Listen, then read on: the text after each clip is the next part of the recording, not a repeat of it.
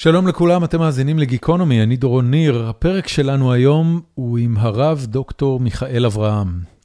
מיכאל אברהם גדל בחיפה, הוא דוקטור לפיזיקה, והוא רב לא מתוקף איזושהי הסמכה רבנית, אלא מתוקף היותו מורה ואדם שמנהל דיאלוג עם תלמידים כבר הרבה מאוד שנים. הוא בן אדם מרתק ולא הייתי יודע על קיומו, אלמלא אוריאל אופיר, המאזין הקבוע שלנו, סיפר לי עליו, אחרי שהוא שמע את החפירה שלי סביב זה שאני החלטתי להגדיר את עצמי כיהודי תרבותי או יהודי רפורמי באחד הפרקים הקודמים, והוא אמר לי, תקשיב, מדובר בבן אדם עם דעות מרתקות ושווה שתעשה איתו פרק. וכשהגעתי לעשות איתו פרק ופרסמתי על זה בפורום החיים עצמם של גיקונומי, מאוד הופתעתי מכמות התגובות שהיו לכך שהוא מגיע. זה גם מקסים כי לא ידעתי עליו כלום לפני הפרק, וגם כי יש דיאלוג אז ופועם שמתחולל בקרב אנשים יהודים מאמינים, גם במגזר הדתי וגם במגזר החרדי, על מה צריך להיות מקומה של האמונה בחיים של ישראלים ושל יהודים בישראל בפרט. ולמיכאל יש דעות מאוד מוצקות בעניין, שהיה ממש תענוג לשמוע אותם. בלי להכביר הרבה מילים נוספות, פרק 560 עם הרב דוקטור מיכאל אברהם. בואו נתחיל.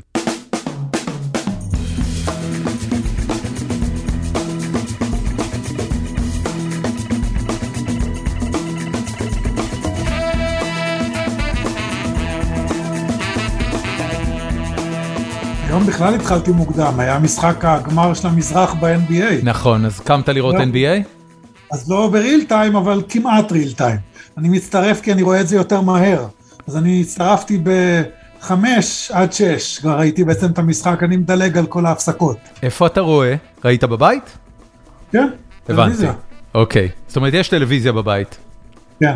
טוב, אנחנו כבר מקליטים אגב, אז תודה רבה שבאת, ועכשיו בוא אני אשמח, כי אני לא הכרתי אותך, לא הכרתי את פועלך, ומרגע שאוריאל אופיר סיפר לי עליך, אז התחלתי להיחשף יותר ויותר, וצרחתי יותר מהתכנים הרבים שאתה פרסמת גם בבלוג שלך, וגם בערוץ היוטיוב וכו' וכו'. אבל אני מעריך שכמוני רוב החילונים הישראלים לא מכירים אותך כמעט בכלל, ואני אשמח אם קצת תספר לי על הביוגרפיה שלך, ואיך קורה דבר כזה ש... אתה היית קודם רב או קודם חוקר במכון ויצמן? האמת שלא זה ולא זה, אני עד היום לא זה ולא זה. אוקיי, אז בוא נתחיל, איפה נולדת? נולדתי בחיפה. איפה? על הכרמל. איפה? בין המרכז לאחוזה. אני רחוב שמשון, איפה אתה גדלת? יפה, פינת שמשון. באמת? מוריה פינת שמשון. לא יאמן, אוקיי. בסוף עוד היינו שכנים. איזה תיכון למדת? בתיכון למדתי בפרדס חנה, במדרשייה, ישיבה תיכונית, אבל ביסודי למדתי בחיפה. למדתי בכרמל למעלה, ואחרי זה בחטיבת ביניים יבנה, זה דתיים. ברור, ברור, ברור, אני מכיר. היו לי שכנים דתיים, משפחת ירוסלאביץ' באותו בניין, בטח אפילו הכרת אותם, כי היה להם ילדים מבוגרים יותר. יכול להיות, יש משהו נשמע לי מוכר בשם הזה. בקיצור, אז גדלת בחיפה כמו בנט, גם בנט גדל בחיפה. נכון, הוא צעיר ממני, אבל כן. כן. ומה, גדלת בבית, מה, דתי-לאומי? כן, בית דתי-לאומי. איך נראה הבית? מהונגריה? ההורים שלי עולים מהונגריה. אז אהבו את קישון בבית? 7 הם עלו. אבל אתה יודע, כעולים מהונגריה, אתה עוד לא ממוקם על המפה הדתית, כי אתה לא מעורה פה בניואנסים הישראליים. כן. אבל עם השנים הם התמקמו בתוך הציונות הדתית. וגדלתי בבני עקיבא, אתה יודע, ציונות דתית רגילה. אחרי זה למדתי בפרדס חנה במדרשייה, זו ישיבה תיכונית. אחרי זה, זאת אומרת, הלכתי לישיבת הסדר בגוש עציון. רגע, אני שנייה רוצה לחזור איתך לשנות התיכון. הרי אתה דוקטור לפיזיקה? כן. ודוקטור לפיזיקה זה לא משהו שקורה בין לילה, אתה לא פתאום בגיל 25 מגלה שאתה אוהב פיזיקה ונהיה דוקטורט, זה משהו שנמצא עוד בשנים מוקדמות. מתי הזיקה למדעים התחילה אצלך? במקרה אצלי זה באמת מתחיל בשנים מוקדמות, ההורים שלי סיפרו לי, אני כמובן לא יכול לזכור את זה, שהמשפט הראשון שלמדתי להגיד, זה דיברגנס D שווה לרו. זה חוקי מקסואל, באלקטרומגנטיות, אבא שלי היה פריק של, הוא מהנדס חשמל בהשכלתו, אבל הוא היה פריק של מדע, פילוסופיה של המדע. הוא מהנדס חשמל בוגר טכניון, או שהוא למד בהונגריה ועלה לארץ? הוא למד בהונגריה וסיים בטכניון, ועשה גם תואר שני בטכניון. אוקיי, יפה. אז הוא, אני חושב שכמובן יש לו איזשהו חלק בעניין, קשה לשים את האצבע בדיוק, אבל יש לו איזשהו חלק בעניין, והוא באמת, אני חושב... תגיד, איך בבית דתי, אתה יודע, אני מכיר, ורוב החילונים רואים בדת סתירה למדע, למרות שהיום כבר יש תפיסה קצת יותר מתקדמת של זה, אנשים כמו פרופסור אומן לימדו את הציבור הדתי שאתה יכול להיות אדם מאוד מאמין ועדיין רציונליסט ומדען בעל שם, אבל איך זה היה בבית? זאת אומרת, איך בו זמנית ישבו את התפיסת עולם דתית, הולכים לבית כנסת ביום שישי וכולי, עם התשוקה למדעים ולהנדסה? תראה, קודם כל, אולי רק תיקון קטן, אני חושב שאומן לימד את הציבור החילוני, לא הדתי. אני רק מדבר על חילוני. כי בחלק מהציבור הדתי זה בסך הכל די טבעי, לא בכולו. כן. אבל בחלק ממנו, נגיד, הדתיות המודרנית יותר, ציונות דתית, מה שנקרא פה בארץ, אני חושב שבארצות הברית יש שם יותר קולע, זה נקרא מודרן אורתודוקס. נכון. זה לא קשור לציונות, זה קשור למודרניזציה. מודרנה של הדת האורתודוקסית. בדיוק. כן. פה בארץ משום מה מזהים את שני הדברים האלה, אני בדיוק עכשיו באמצע כתיבת סדרה של פוסטים על העניין, אבל אצלנו בבית זה היה לגמרי טבעי, לא היה שום מתח כזה, אני מעודי לא חשבתי שיש איזושהי, אפילו מתח, לא רק סתירה, בין שני הכתבים האלה, אבא שלי מאוד אהב ללמוד גמרא, ומאוד אהב מדעים, כן, אבל אתה יודע, המתח אצל חילונים מתחיל כשמלמדים אותם על בריאת העולם, ביסודי, זאת אומרת, לדעתי זה כיתה א' או ב', שמלמדים אותך את פרשית פרק א', איך אתה בתור אדם דתי, קוראים את פרשת השבוע כל שנה, פרשת בראשית, אתה הולך לבית כנסת, מספרים על סיפור בריאת העולם, 7 ימים, עניינים פה שם, אתה לא חוזר הביתה ושואל את אבא, תגיד אבא, מה נסגר כאילו? האמת שאני לא זוכר ששאלתי את זה, זה איכשהו היה ברור לי, אתה יודע, כמו האמירות הידועות של ליבוביץ, שבתור יהודי דתי העולם נברא לפני 6,000 שנה ב7 ימים, ובתור איש העולם בתקופה הזאת, אני יודע שהוא קיים 14 מיליארד שנה, ולא מטריד אותי כקליפת השום. עכשיו, זה לא בהכרח נובע מאיזשהו, נקרא לזה מעליונות אינטלקטואלית, להפך, במובן מסוים פשוט היה נורא טבעי שני הצדדים, ומעודי לא חשבתי שיש פה בעצם משהו שצריך לפתור. זה הגיע אליי מאוד מאוחר, זאת אומרת, אחרי זה עסקתי בזה הרבה, אבל מאוד מאוחר. זאת אומרת, הרבה אחרי שגמרתי כבר גם את הדוקטורט, אולי בתוך כדי הדוקטורט ואפילו אחריו, התחלתי בכלל קצת לנסות ולשבת על המדוכה, איך שני הדברים האלה מתיישבים. לפני כן זה היה, פשוט הלכתי על שני המסלולים, ולא, מעודי לא העליתי בדעתי שיש איזושהי בעיה. איזה דבר מוזר זה. הרי הקונפליקט, אני לא יודע, אצלי, אתה יודע, אני גדלתי בבית, שאומנם לא היה דתי או דתי-לאומי, אבל סבא שלי בהחלט הלך לבית כנסת, וסבא שלי כל פעם שהייתי לנץ להם בשבתות, אז היה מתעקש שאני אבוא איתו לבית כנסת, והטקסט הוא טקסט, זאת אומרת, אתה קורא דבר מה שעומד בסתירה לכל מה שאתה יודע על העולם. כן, אז תראה, קודם כל, אני בתיכון וגם ביסודי, לא למדתי את האבולוציה ואת גיל העולם העדכני, מבחינה מדעית, לא לימדו אותנו את העניין הזה. אני אומנם לא הייתי במגמה ביולוגית, אבל נדמה לי שגם במגמות ביולוגיות, לפחות ברובן, בחינוך הדתי, לפחות אז, לא לימדו אבולוציה. זאת אומרת, נמנעו מללמד דברים שיעמדו בסתירה לטקסט המקראי? אני חושב שכן, עד היום זה בחלק גדול מהמוסדות ככה, אבל היום זה כבר קצת יותר טוב. יכול להיות שזה חלק מהעניין, כי לא, נקרא לזה, לא באמת הייתי מודע לתמונה המדעית העכשווית. אני לא חושב, כמו שאמרתי קודם, שגם אם הייתי מודע, זה היה מעורר איזה קונפליקט נורא חזק, בשולי הדברים, הייתי אולי תוהה קצת מה עושים עם שני הדברים האלה, בשלב מאוחר יותר אני טיפה מנסה להמשיג את זה לעצמי, ואני חושב ש... זאת אומרת, גם היום, כשכבר יש לי תפיסה יותר מגובשת ביחס לדברים האלה, כן. התחושה שלי היא שעובדות אני לא לומד מהתורה. אוקיי. עובדות אני לומד ממדע, מהסתכלות על העולם, כמו שכל בן אדם נורמלי אמור ללמוד על עובדות. ואם יש בתורה איזשהם תיאורים שלא מתיישבים עם זה, בסדר, אז לא מתיישב עם זה, או שאני לא מקבל את זה, או שאני מפרש את זה אחרת. אתה בעצם פה אומר, אם אני רגע יכול...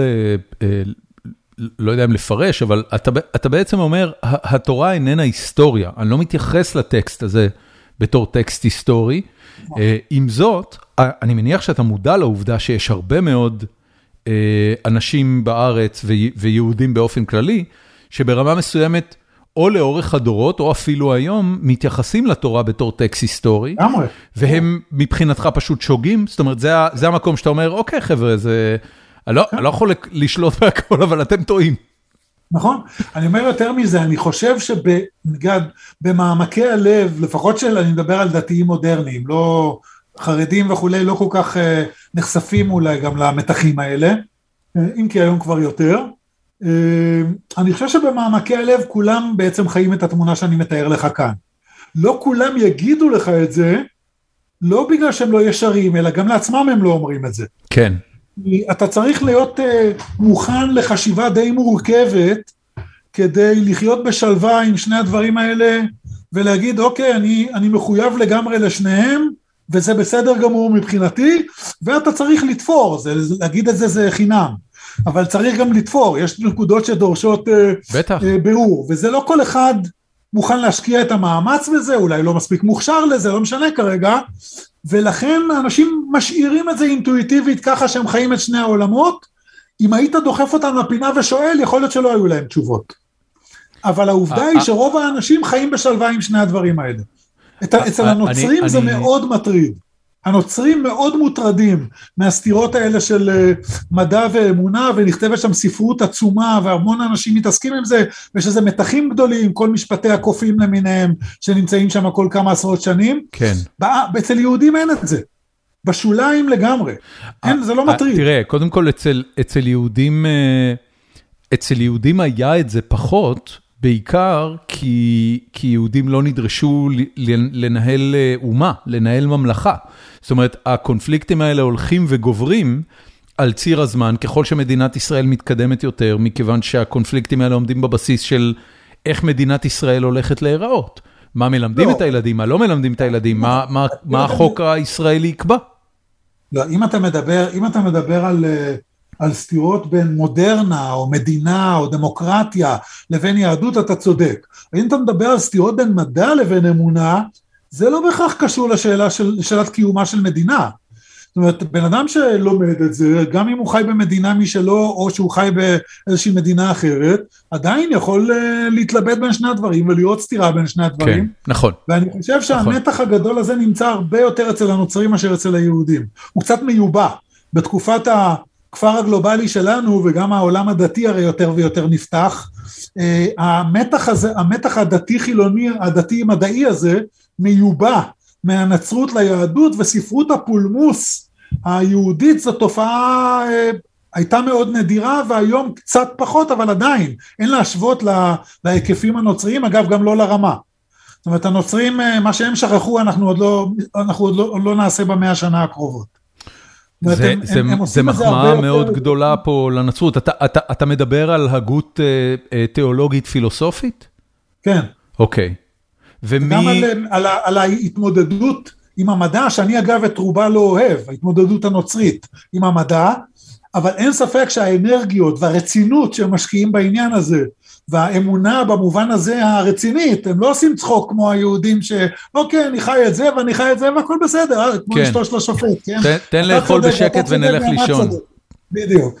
ואצל הנוצרים, לפחות החלק הפונדמנטליסטי שלהם, יש משהו נורא רציני באמונה שלהם, הם לא משחקים עם זה. אני מסכים איתך.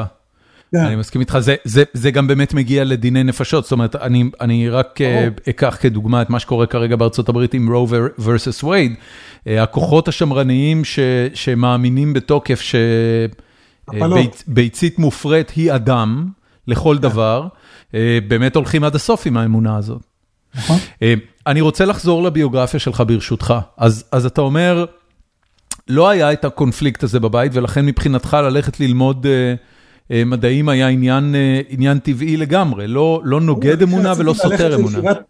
כשעשיתי ללכת לישיבת הסדר בגיל 18, ההורים שלי התנגדו. למה? ישיבת הסדר זה שירות יותר ארוך, זה צבא וישיבה, סך הכל 4.5 שנים, רצו שאני אגיע לאוניברסיטה כמה שיותר מהר. הבנתי. ומה עם התעודה? לא ניסו להסליל אותך לעתודה? ניסו. הבנתי. אבל א', אני לא כל כך רציתי, ב', לא הייתי תלמיד כל כך טוב, אז לא חושב שהייתי מתקבל גם. אז באיזה גיל בסוף כן, אתה יודע, משהו תפס, כי עובדה שאתה התקבלת בסוף למכון ויצמן. אני תמיד אהבתי ללמוד, אבל אף פעם לא ידעתי שאני אוהב ללמוד. אוקיי, מתי גילית? וגיליתי את זה אחרי התיכון. זאת אומרת, בתיכון היה ברור לי שאני לא הולך ללמוד כלום, מספיק, עד עכשיו גם כן, לא למדתי כלום גם בתיכון, אבל עד עכשיו בלבלו לי את המוח, וברגע שאני עומד על דעתי אחרי גיל 18, תעזבו אותי באמא שלכם, מה שנקרא. הלכת לצבא, אני מניח. הלכתי לישיבת הסדר, בהתחלה עזבתי אותה, המשכתי בצבא רגיל, בשיריון שירתתי, ושם גיליתי... מה? קצונה? לא עשיתי קצונה בסוף, היה לי זה צהבת בזמן לא מתאים, אבל כמעט הייתי על סיפו של קורס קצינים, אבל בסוף לא יצאתי. אוקיי. ובצבא, לקראת הסוף, כשכבר השחרור היה על הפרק, פתאום גיליתי כמה אני כבר רוצה ללמוד. זה היה תגלית מדהימה מבחינתי, כי אני גמרתי ספריות. את הספריות היה לי אישור לקרוא את הספרים של המבוגרים בכיתה ו', לא נתנו לקחת ספרים של מבוגרים. אוקיי. והספרייה בחיפה, ספריית רות, אם אתה מכיר. בטח, איזה שאלה, גם אני שאלתי שם. בדיוק, אז קיבלתי אישור לקרוא את ספרי המבוגרים בכיתה ו', כי גמרתי את כל ספרי הילדים והנוער. היית חובב מדע בדיוני? פחות או יותר. לא, מדע בדיוני דווקא אני לא אוהב. אז מה אהבת לקרוא? ספרים, רומנים, היסטוריה, גם ספרי עיון, זה מדהים. תוך כדי זה אני שונא ללמוד. אני אף פעם לא נתתי עצמי דין וחשבון, רגע, אז מה אתה עושה כל הזמן עם הספרים האלה? במבט לאחור, הבעיה הייתה במורים פשוט? במורים, במערכת, כן, אני טיפוס מאוד אנטי-ממסדי, אנטי-מערכתי. אמר הרב והחוקר ממכון ויצמן. כן, אז איכשהו, שמנסים להכריח אותי לעשות משהו, אני לא עושה אותו. אוקיי. ובספרייה הלכתי ביוזמתי, וכמובן בעידודם של ההורים שלי, אבל, ושם לא הפסקתי לקרוא, הייתי תולעת ספרים מטורפת. מהמם. ואף פעם לא קשרתי את זה לאהבה, וכולל ספרי עיון אגב, הכל, בלעתי הכל, כל מה שמודפס, אבל אף פעם לא קשרתי את זה לזה שאני אוהב ללמוד ורוצה ללמוד, עד הצבא. בצבא פתאום ראיתי כמה אני כבר מחכה להגיע לאוניברסיטה, ואז גיליתי שאני בעצם אוהב ללמוד, זאת הייתה תגלית מאוד מפתיעה מבחינתי. יפה, ומה עשית אחרי הצבא? הלכתי לאוניברסיטת תל אביב, עשיתי תואר ראשון בהנדסה, הנדסת אלקטרוניקה, שאבא יהיה מרוצה? כן, בדיוק. אבא שלו היה יהודי פשוט שמכר חולצות בירידים. כן. אבא שלי רצה ללמוד שפות שמיות. אבא שלו, בהונגריה עוד. אז אבא שלו אמר לו... לופטגשפט. אבא שלו אמר לו, אתה יכול ללמוד מה שאתה רוצה בתחום ההנדסה. זה היה מאוד פלורליסטי, אבא שלו. ואיכשהו זה עבר גם אליי, למרות שאני נטיתי יותר למדעים, אבל היו לי חברים שאמרו לי, תראה, הנדסת אלקטרוניקה זה הכי הרבה מתמטיקה ופיזיקה, אבל עדיין יש מה לעשות עם זה. זאת אומרת, זה גם פותח אופק של פרנסה. אז הלכתי לזה, אבל ראיתי שאני רוצה לכיוונים יותר תיאורטיים, יותר מופשטים. כל קורס תיאורטי אני ניקחתי את האצבעות, וקורסים מעשיים סבלתי, אורתוגונלי לחלוטין לכל החבר'ה שהיו מסביבי. אוקיי. פשוט הפוך. ואז הבנתי שאני צריך להמשיך לכיוונים יותר תיאורטיים, אז עברתי לפיזיקה, עשיתי תואר שני ודוקטורט. גם באוניברסיטת תל אביב? לא, בבר אילן. עשיתי השלמות באוניברסיטת תל אביב, סתם, לקחתי קצת קורסים בפיזיקה בשנה האחרונה שלי שם, גם לקחתי כל מיני קורסים בפילוסופיה, וזה כל משבצת פנויה שהייתה לי, לקחתי קורסים באוניברסיטה, מכל התחומים. ובאיזה נקודה אתה מתחיל לעבוד על הסמכה לרבנות? אין לי הסמכה לרבנות, לכן אמרתי לך שאני לא זה ולא זה. אוקיי, אוקיי. תראה, רב זה תואר מאוד מבלבל. כן. כי יש נכון שיש היום כבר את המסלולים האלה של הסמכה לרבנות, כן? ובחינות ברבנות הראשית וכו', זה לא מעניין את אף אחד, אני לימדתי חבר'ה במסלולים האלה. אוקיי. אני לימדתי במסלולים האלה, אין לי הסמכה. אוקיי. מי שנקרא היום רב, זה לא בהכרח מישהו שעבר הסמכה, אלא מישהו שמלמד תורה, או רב של קהילה, או ציבור כלשהו מכיר בו כרב, או משהו כזה, אין קריטריונים, אגב, כל גדולי הרבנים, גם שאתה מכיר את השמות שלהם, כמעט לכולם אין הסמכה לרבנות. אוקיי. ולהפך. מתי התחיל העניין הזה של הסמכה רשמית לרבנות? זה במדינת ישראל, באופן עקרוני, רצו למסד את זה, חלק מזה בגלל תאוות הכוח של הרבנות הראשית, אוקיי. שגם בעניין הזה היא רצתה להשתלט, וחלק מזה זה כדי לתת משקל להשכלה תורנית, כמו שנותנים להשכלה אקדמית, אז אתה צריך להוכיח את זה עם איזה נייר, אוקיי. אז עושים בחינות, ולאט לאט כל מיני אנשים הולכים שבי אחרי זה, וכבר פתאום מתחילים לדרוש אישורים שעברת בחינות לרבנות ברבנות הראשית, אבל כל מי שמבין עניין מת מצחוק. אבל היה רגע שבו, אתה יודע, אדם עם עצמו, זה שאתה דוקטור, יש תעודה שמגדירה, ואני מניח שמאותו רגע, אם מישהו היה קורא לך דוקטור, אז לא היית מגיב לזה. הייתה איזה נקודה שבה מישהו התחיל לקרוא לך רב, ואתה אמרת, אוקיי. כשהתחלתי ללמד. הבנתי, אוקיי. כשאתה מתחיל ללמד בישיבה או משהו כזה, אז מיד קוראים לך הרב, כי זה... ואיך קרה שהוזמנת ללמד בישיבה? אני התחלתי במקביל לתואר השני, התחלתי ללמוד חצי יום בישיבה בבני ברק, של חוזרים בתשובה, וחצי יום הייתי באוניברסיטה. אוקיי. וככה זה הלך לאורך התואר השני והדוקטורט, ושם בעצם ככה נכנסתי יותר ויותר לעניין הזה של לימוד תורני ברצינות, כי עד אז ממש לא, שום דבר לא למדתי ברצינות, אבל גם לא את זה, ואז מיד אחרי, בעצם באמצע הדוקטורט כבר, התחלתי ללמד באיזשהו כולל חרדי בנתניה, התחלתי שם, וראיתי כי טוב, נהניתי מזה, וראיתי שזה גם מקדם את הלימוד שלי, כי כשאני מלמד זה גם מקדם את הלימוד שלי, ואחרי שגמרתי את הפוסט, מכון ויצמן ו... פוסט לאלן, פוסט דוקטורט במכון ויצמן?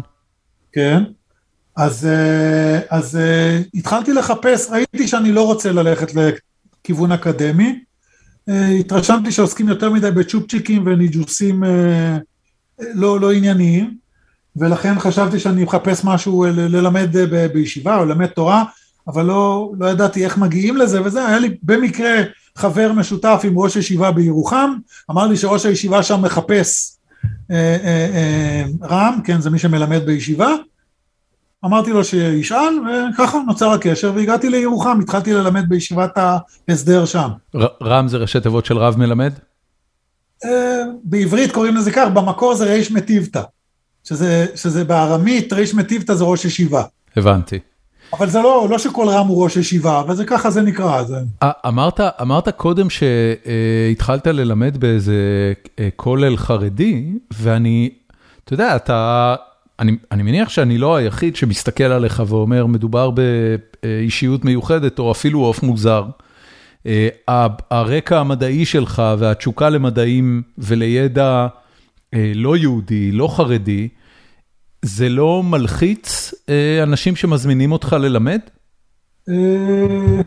שם זה היה מקום יותר פתוח, גם מי שניהל את המקום הזה היה יהודי יותר פתוח, ברור שלא היו מזמינים אותי ללמד בישיבה חרדית רגילה. אלא אם כן, אתה יודע, הייתי מגדיר את עצמי כאילו חוזר בתשובה, זאת אומרת, נוטש את הדרך את הכיוונים האקדמיים, ומתמקד... זאת אומרת, לא יעלה על הדעת שבישיבה חרדית ילמד אדם שמקבל על עצמו את המדע יותר מאשר את סיפור בריאת העולם המקראי? לא בגלל מקבל על עצמו זה השקפה. נכון. אנחנו עוד לא שם. אני מדבר מישהו שעוסק במדע, בלי קשר של מה הוא מקבל על עצמו ומה השקפתו. כי הוא לא מאנש, כן? אנשי שלומנו. זאת אומרת, הוא לא... אתה מקבל רק מי שמהמיליה שלך. זה מקפידים מאוד על הסגירות, נקרא לזה החברתית. לא רוצים להציב מודלים אחרים בפני התלמידים. אז מעבר להשקפותיי, שהשקפותיי יידרדרו עם השנים, להיות יותר ויותר אפיקורסיות, כן. אבל גם כשהשקפותיי עוד היו לגמרי, כמעט לגמרי נקרא לזה בתלם, מנומסות. כן, לא היה שום סיכוי, כי זה מי שנמצא באוניברסיטה חצי יום, או אין שום סיכוי שהוא ילמד בישיבה חרדית. כן. לא יקרה. אתה יודע, באחת התגובות לשאלות ותשובות שעלו אצלך באתר, ראיתי שמישהו ממש מגדיר אותך בתור אפיקורס. אני גדלתי שהמילה אפיקורס היא עלבון גמור, זאת אומרת, הרי עבור גויים אפיקורס זה כופר, זה מישהו שנשמתו הולכת להצלות בגיהנום. באיזה נקודה פעם ראשונה קראו לך אפיקורס, ומה אתה עושה עם זה באותה נקודה? תראה, אני לא יודע בדיוק מתי התחילו לקרוא לי אפיקורס, זה היה לפני כמה שנים אני חושב. זאת אומרת, זה חדש יחסית. כן, אבל ההשקפות שלי באמת עוברות תמורות, ואני הולך יותר ויותר לכיוונים, נקרא לזה ליברליים או משהו כזה, נקרא באופן כללי. כן. ולכן יש הרבה מאוד אנשים שלא חיים עם זה בשלום, ובהגדרות שמקובלות אצל חלק מהציבור, אני באמת ראוי לכינוי הזה. עכשיו, אני מבחינתי אין לי שום בעיה שיחנו אותי ככה, כי אני דן בשאלות, אני דן בסוגיות לגופן, זאת אומרת, אם יש לי שאלה מסוימת, אני דן בתשובה שניתנת לה, אם היא נכונה או לא. האם התשובה הזאת היא אפיקורסית או לא אפיקורסית, זה לא מעניין אותי, כי אם היא נכונה ואפיקורסית, אז אני מקבל אותה. ואם היא לא נכונה ודוסית, אז אני לא מקבל אותה. זאת אומרת, הכותרת לא מעניינת אותי, השאלה היא מה נכון, לכן גם כתבתי באחד הטורים באתר, כתגובה לכינוי האפיקורסים, שאז בערך זה התחיל, אני אפילו יודע בעצם מי היה זה שהתחיל את זה, זה היה זה תלמיד אצלנו בכולל, היום הוא עיתונאי, דווקא די ידוע. אבישי גרינסייג. בדיוק, אבישי גרינסייג. יקיר הפודקאסט צריך להגיד, אני קורא אותו בהרבה מקומות ומאוד אוהב את הכתיבה שלו. מאוד מוכשר. דיברנו והוא העלה טענות משמעותיות. אני כשראיתי את הטקסט הזה וראיתי אותו מכנה אותך אפיקורס, אמרתי תקשיב, אבישי גרינסייג מכנה אותך אפיקורס, אולי זאת מחמאה בעצם. זה בכלל לא בטוח שזה אלבון. אני לא מתייחס בכלל לתיוגים, לא כמחמאות ולא כאלבונות. כן. זה לא מעניין אותי בכלל. זאת אומרת, בן אדם שחושב שאני נכנס למסגרת שנקראת אפיקורס, זה בסדר גמור, כי זאת תפיסתו, אז מה הבעיה? כן. אז הוא קורא לי אפיקורס, וזה בסדר, אני מכבד את זה לגמרי. זה תווית. זהו, אני בכלל לא נפגע מזה, אני רואה בזה איזשהו סוג של סיווג, שהוא תוצאה של תפיסת העולם של בן אדם, זכותו להחזיק בה, אני לא מסכים איתו, והכל בסדר. כן, לא, כן, כן. זאת אומרת, זה לא, אתה לא גוזר מזה אלבון, אתה פשוט גוזר לא, מזה... לא, ממש לא. תיוג של תפיסת עולמך. ממש לא. כן. הרי בסופו של דבר, אם יתגנו אותי בגיהנום או לא, זה החלטה של הקדוש ברוך הוא, לא של אבישי גרינסייג. בוא רגע באמת נדבר על העניין הזה, כי אתה יודע, מה בעצם בחינוך הדתי-לאומי שאתה גדלת בו, מה מלמדים ילדים על העולם הבא? יש עולם הבא? זאת אומרת, אתה יודע, אני מכיר כל מיני תפיסות בעולם החרדי, ואני פחות מכיר תפיסות של גן עדן וגיהנום, אני כן מכיר יותר תפיסות של אחרית הימים ותחיית המתים, אבל אני לא באמת יודע מי מלמד מה את הילדים. זאת אומרת, מהי התפיסה המקובלת ביהדות לגבי מה שקורה אחרי שאנחנו מתים? תראה, לא מלמדים את הדברים האלה את הילדים, זה איזשהו סוג של שיח שתמיד נמצא ברקע. אין שיעורים שמוקדשים לביאת המשיח, גן עדן, גיהנום, ואני לא יודע, עולם הבא. אין דבר כזה, לא בחינוך החרדי ולא בחינוך הדתי-לאומי. מה קורה אם ילד שואל בכיתה? אומרים לו... הוא שואל בכיתה, אז יענו לו איזושהי תשובה כזו או אחרת. אין שיעורים שיטתיים על הנושא הזה, ולא רק מפני שבאמת אף אחד לא יודע אם נהיה ישרים. אוקיי. ואני חושב שגם אנשים בתוכם מבינים שהם בעצמם גם לא יודעים שום דבר, אבל אתה יודע, יש איזה דוגמות שאנחנו צריכים להיות מחויבים אליהם, אז יש 13 העיקרים של הרמב"ם, וחוזרים על כל מיני דוגמות כאלה או אחרות, שאני לאט לאט ככה אוהב קצת לנעוץ בהם סיכות, אבל לא מלמדים את זה באופן שיטתי, ויותר מזה, בחינוך הציוני דתי, להבדיל מהחינוך החרדי זה גם לא נוטל מקום. כי בחינוך החרדי אתה חי בעולם הבא. העולם הזה הוא איזשהו פרוזדור. אתגר שאתה אמור, בדיוק, אתה אמור איכשהו להישמר ממנו, או לצאת ממנו בשלום. ובסוף המטרה זה להרוויח את חלקך הנצחי בעולם הבא. אחד החידושים הגדולים של ציונות דתית, זה שיש איזשהן מטרות, או זה לא רק אמצעי בעולם הזה. והמחיר, לא יודע מחיר, אלא הסייד אפקט של סוג כזה של חינוך, זה שהעולם הבא לא נוטל חלק משמעותי בחינוך, בשיח. אנחנו מדברים על מה צריך לעשות פה, מה המטרות, מה נכון ולא נכון פה, ומה שיקרה בעולם, כולם מאמינים בעולם הבא, אבל זה ברקע, אף אחד לא עושה דברים בשביל, כמעט אף אחד, לא עושה דברים בשביל העולם הבא. אתה עושה דברים כי זה נכון, או לא נכון. זאת אומרת, אבל השיקולים הם שיקולים של עולם הבא. אתה אומר שזה חידוש של ציונות דתית, זה היה חידוש כבר בתקופה של ההורים שלך, או שההורים שלך כבר נולדו לזה? ההורים שלי לא היו אידיאולוגים גדולים, לכן קשה לי להסיק מסקנות. כשהם גדלו בהונגריה, הם גדלו בחינוך יהודי דתי? הם גדלו בחינוך יהודי דתי, אמא שלי בחינוך חרדי. ואבא שלי בחינוך לא חרדי, דתי לא חרדי, אורתודוקסי, אבל לא חרדי, פשוט, אבא שלו מבית פשוט. הם לא היו טיפוסים אידיאולוגיים, אתה לא, בכלל אגב, התקופה הייתה פחות אידיאולוגית, ולא היו משניות סדורות, מה אנחנו חושבים על כך וכך וכך, אלא פשוט חיו איתך, כמו שאמרת לך קודם על תורה ומדע, פשוט חיית את שני העולמות, וזה הכל, אתה לא טרחת להגדיר לעצמך איך אתה מיישב אותם, אלא פשוט מה אתה עושה היום כשהנכדים שואלים אותך על העולם הבא? אני אומר להם שאין לי מושג, גם תלמידים כששואלים אותי, אני אומר להם שאין לי מושג. אם הייתי יודע שזה מסורת מהקדוש ברוך הוא או מהר סיני, אז הייתי מקבל את זה. אבל אין לי מושג אם זה לא המצאה שנוצרה איכשהו במהלך הדורות, ויש אפילו, נדמה לי, מוטיבציות לא רעות להמציא המצאות כאלה. זאת אומרת, אני יכול לחשוב למה לאנשים נוח להמציא המצאה כזאת, ולכן אני קצת חושד. יש טיעונים מסוימים, שמחזקים את העניין הזה, כי באמת אחרת יוצא שהקדוש ברוך הוא לא צודק, כי איכשהו החיים פה בעולם הם לא צודקים, הם לא צדיק ורע לו, רשע וטוב לו, אז התקווה היא שיש איזשהו שלב אחר כך שהעסק מתקזז, או מתאזן מחדש. כן? אז זה טיעונים אולי לטובת זה שאמור להיות משהו אחר כך, אבל טיעונים יכולים להיות טיעונים, ויכולות להיות תשובות שלא חשבתי עליהם וכן חשבתי עליהם, זה לא עובדה מוצקה מבחינתי, רחוק מזה. למרות שזה עיקר אמונה, מי שלא מאמין בזה הוא אפיקורס. יש משהו בעיקרי האמונה שהוא עובדה מוצקה עבורך? תראה, אני חושב, בוא נגיד, אני מאמין שהיה מעמד הר סיני, משהו היה שם, מה בדיוק? כשאתה אומר מעמד הר סיני, אתה מתכוון לנקודה בזמן, שבה אדם עלה על הר והיה מפגש עם ישות אלוהית, שהיא מבחינתך בורא עולם?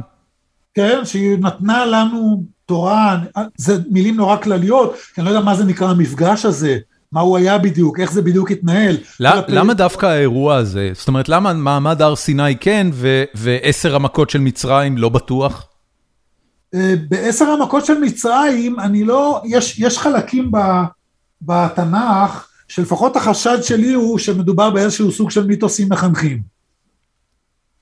ולא עובדות, היסטוריות. עכשיו, במעמד הר סיני, זה כמעט, יש לי חבר בשם הרב עמית כולה, גם יודעים מעניין, אגב, אם תרצה פעם לראיין אותו. אני כבר אומר לך שאני רוצה, ואני כבר רוצה שתחבר אותי איתו. אוקיי. בכל אופן, הוא יהודי מעניין, הוא כתב ספר שנקרא הוויה או לא היה. הוויה או לא היה. הוויה או לא היה, כן. קיבוץ, הוא הרב של קיבוץ אלומים. והוא, בספר שם הוא מנסה לנתק לחלוטין, את האמונה הדתית מהמימד העובדתי. ואתה רוצה לטעון שהאמונה דתית לא טוענת מאומה במישור העובדתי. לא היסטורית, לא פיזיקלית, לא מדעית, כלום. אין שום דבר עובדתי, האמת שזה די אופנתי בחוגים אקדמיים לעשות את הניתוק הזה. בכל אופן הוא כתב ספר שבו הוא ניסה, ספרון, לא, שבו הוא ניסה, אמרתי לו בתגובה, ככה אני כתבתי איזה סקירה על הספר, שאני מוכן לקבל כמעט הכל חוץ ממעמד הר סיני, קודם כל, בגלל שאם מעמד הר סיני גם הוא רק מיתוס מחנך, אז אני הולך לים בשבת הקרובה. אני לא מקדיש את חיי למיתוסים מחנכים. מיתוסים מחנכים יכולים להיות כלי חינוך, כשמערכת קיימת על איזשהו בסיס אמיתי. ואז אני יכול להגיד, אוקיי, בתוך זה אני משתמש בסיפורים, כל מערכת מחנכת על סיפורים, כן. אז גם זה בסדר גמור, אין לי בעיה עם זה, אבל אם כל הסיפור הוא מיתוס מחנך, אז איפה, מה בדיוק מחייב אותי להתעסק עם המיתוסים המצחיקים האלה? כן. לכן אני מרגיש שהנקודה הארכימדית של כל המערכת הזאת זה מעמד הר סיני, אם זה מיתוס מחנך לא נשאר ממנה כלום. וכיוון שלהערכתי, יש לי אינדיקציות שונות שגם כתבתי עליהן, שהיה שם איזשהו סוג של מפגש, ועוד פעם אני אומר, לא מחויב לכל הפירוטכניקה שמסביב, וכל התיאורים האגדיים שמתלווים לזה, זה הכל ברור שחלק גדול מזה זה רק תוספות ספרותיות וציוריות, אבל כן הייתה שם איזשהו סוג של אינטראקציה, יכול להיות דרך נבואה כזו, לא יודע בדיוק מה, שבה איכשהו, מה שעמוס עוז קרא פעם, המפץ הגדול של היהדות, זאת אומרת, בעצם נוצר שם החלל היהודי, בתוכו כל העסק הזה נבנה, אבל החלל עצמו נוצר שם, זה מטאפורה נורא יפה, אני חושב, בעניין הזה. מאוד, מאוד. ואני חושב שיש אינדיקציות, שגם אם לא הייתי שומע שהיה מעמד הר סיני, כיוון שראיות פילוסופיות לקיומו של אלוקים, לדעתי יש ראיות טובות, עוד פעם, שום דבר לא מוחלט וודאי, אבל יש ראיות מאוד טובות, אז הייתי גם מצפה שהוא יעביר לנו באיזושהי צורה מה הוא רוצה מאיתנו, כי אם הוא עשה אותנו, אני מניח שהוא גם רוצה מאיתנו משהו, ולכן אני חושב שאפילו אפריורי, הייתי מצפה שיהיה איזשהו סוג של מפגש כזה, ואם מגיעה אליי מסורת שאומרת שאכן היה מפגש כזה, אז זה מתלכד אצלי עם הציפייה האפריורית לקיומו. ובקיצור, אפשר להעריך בזה הרבה, לא משנה, כתבתי על זה גם, למה אני חושב שהעסק הזה כן היה.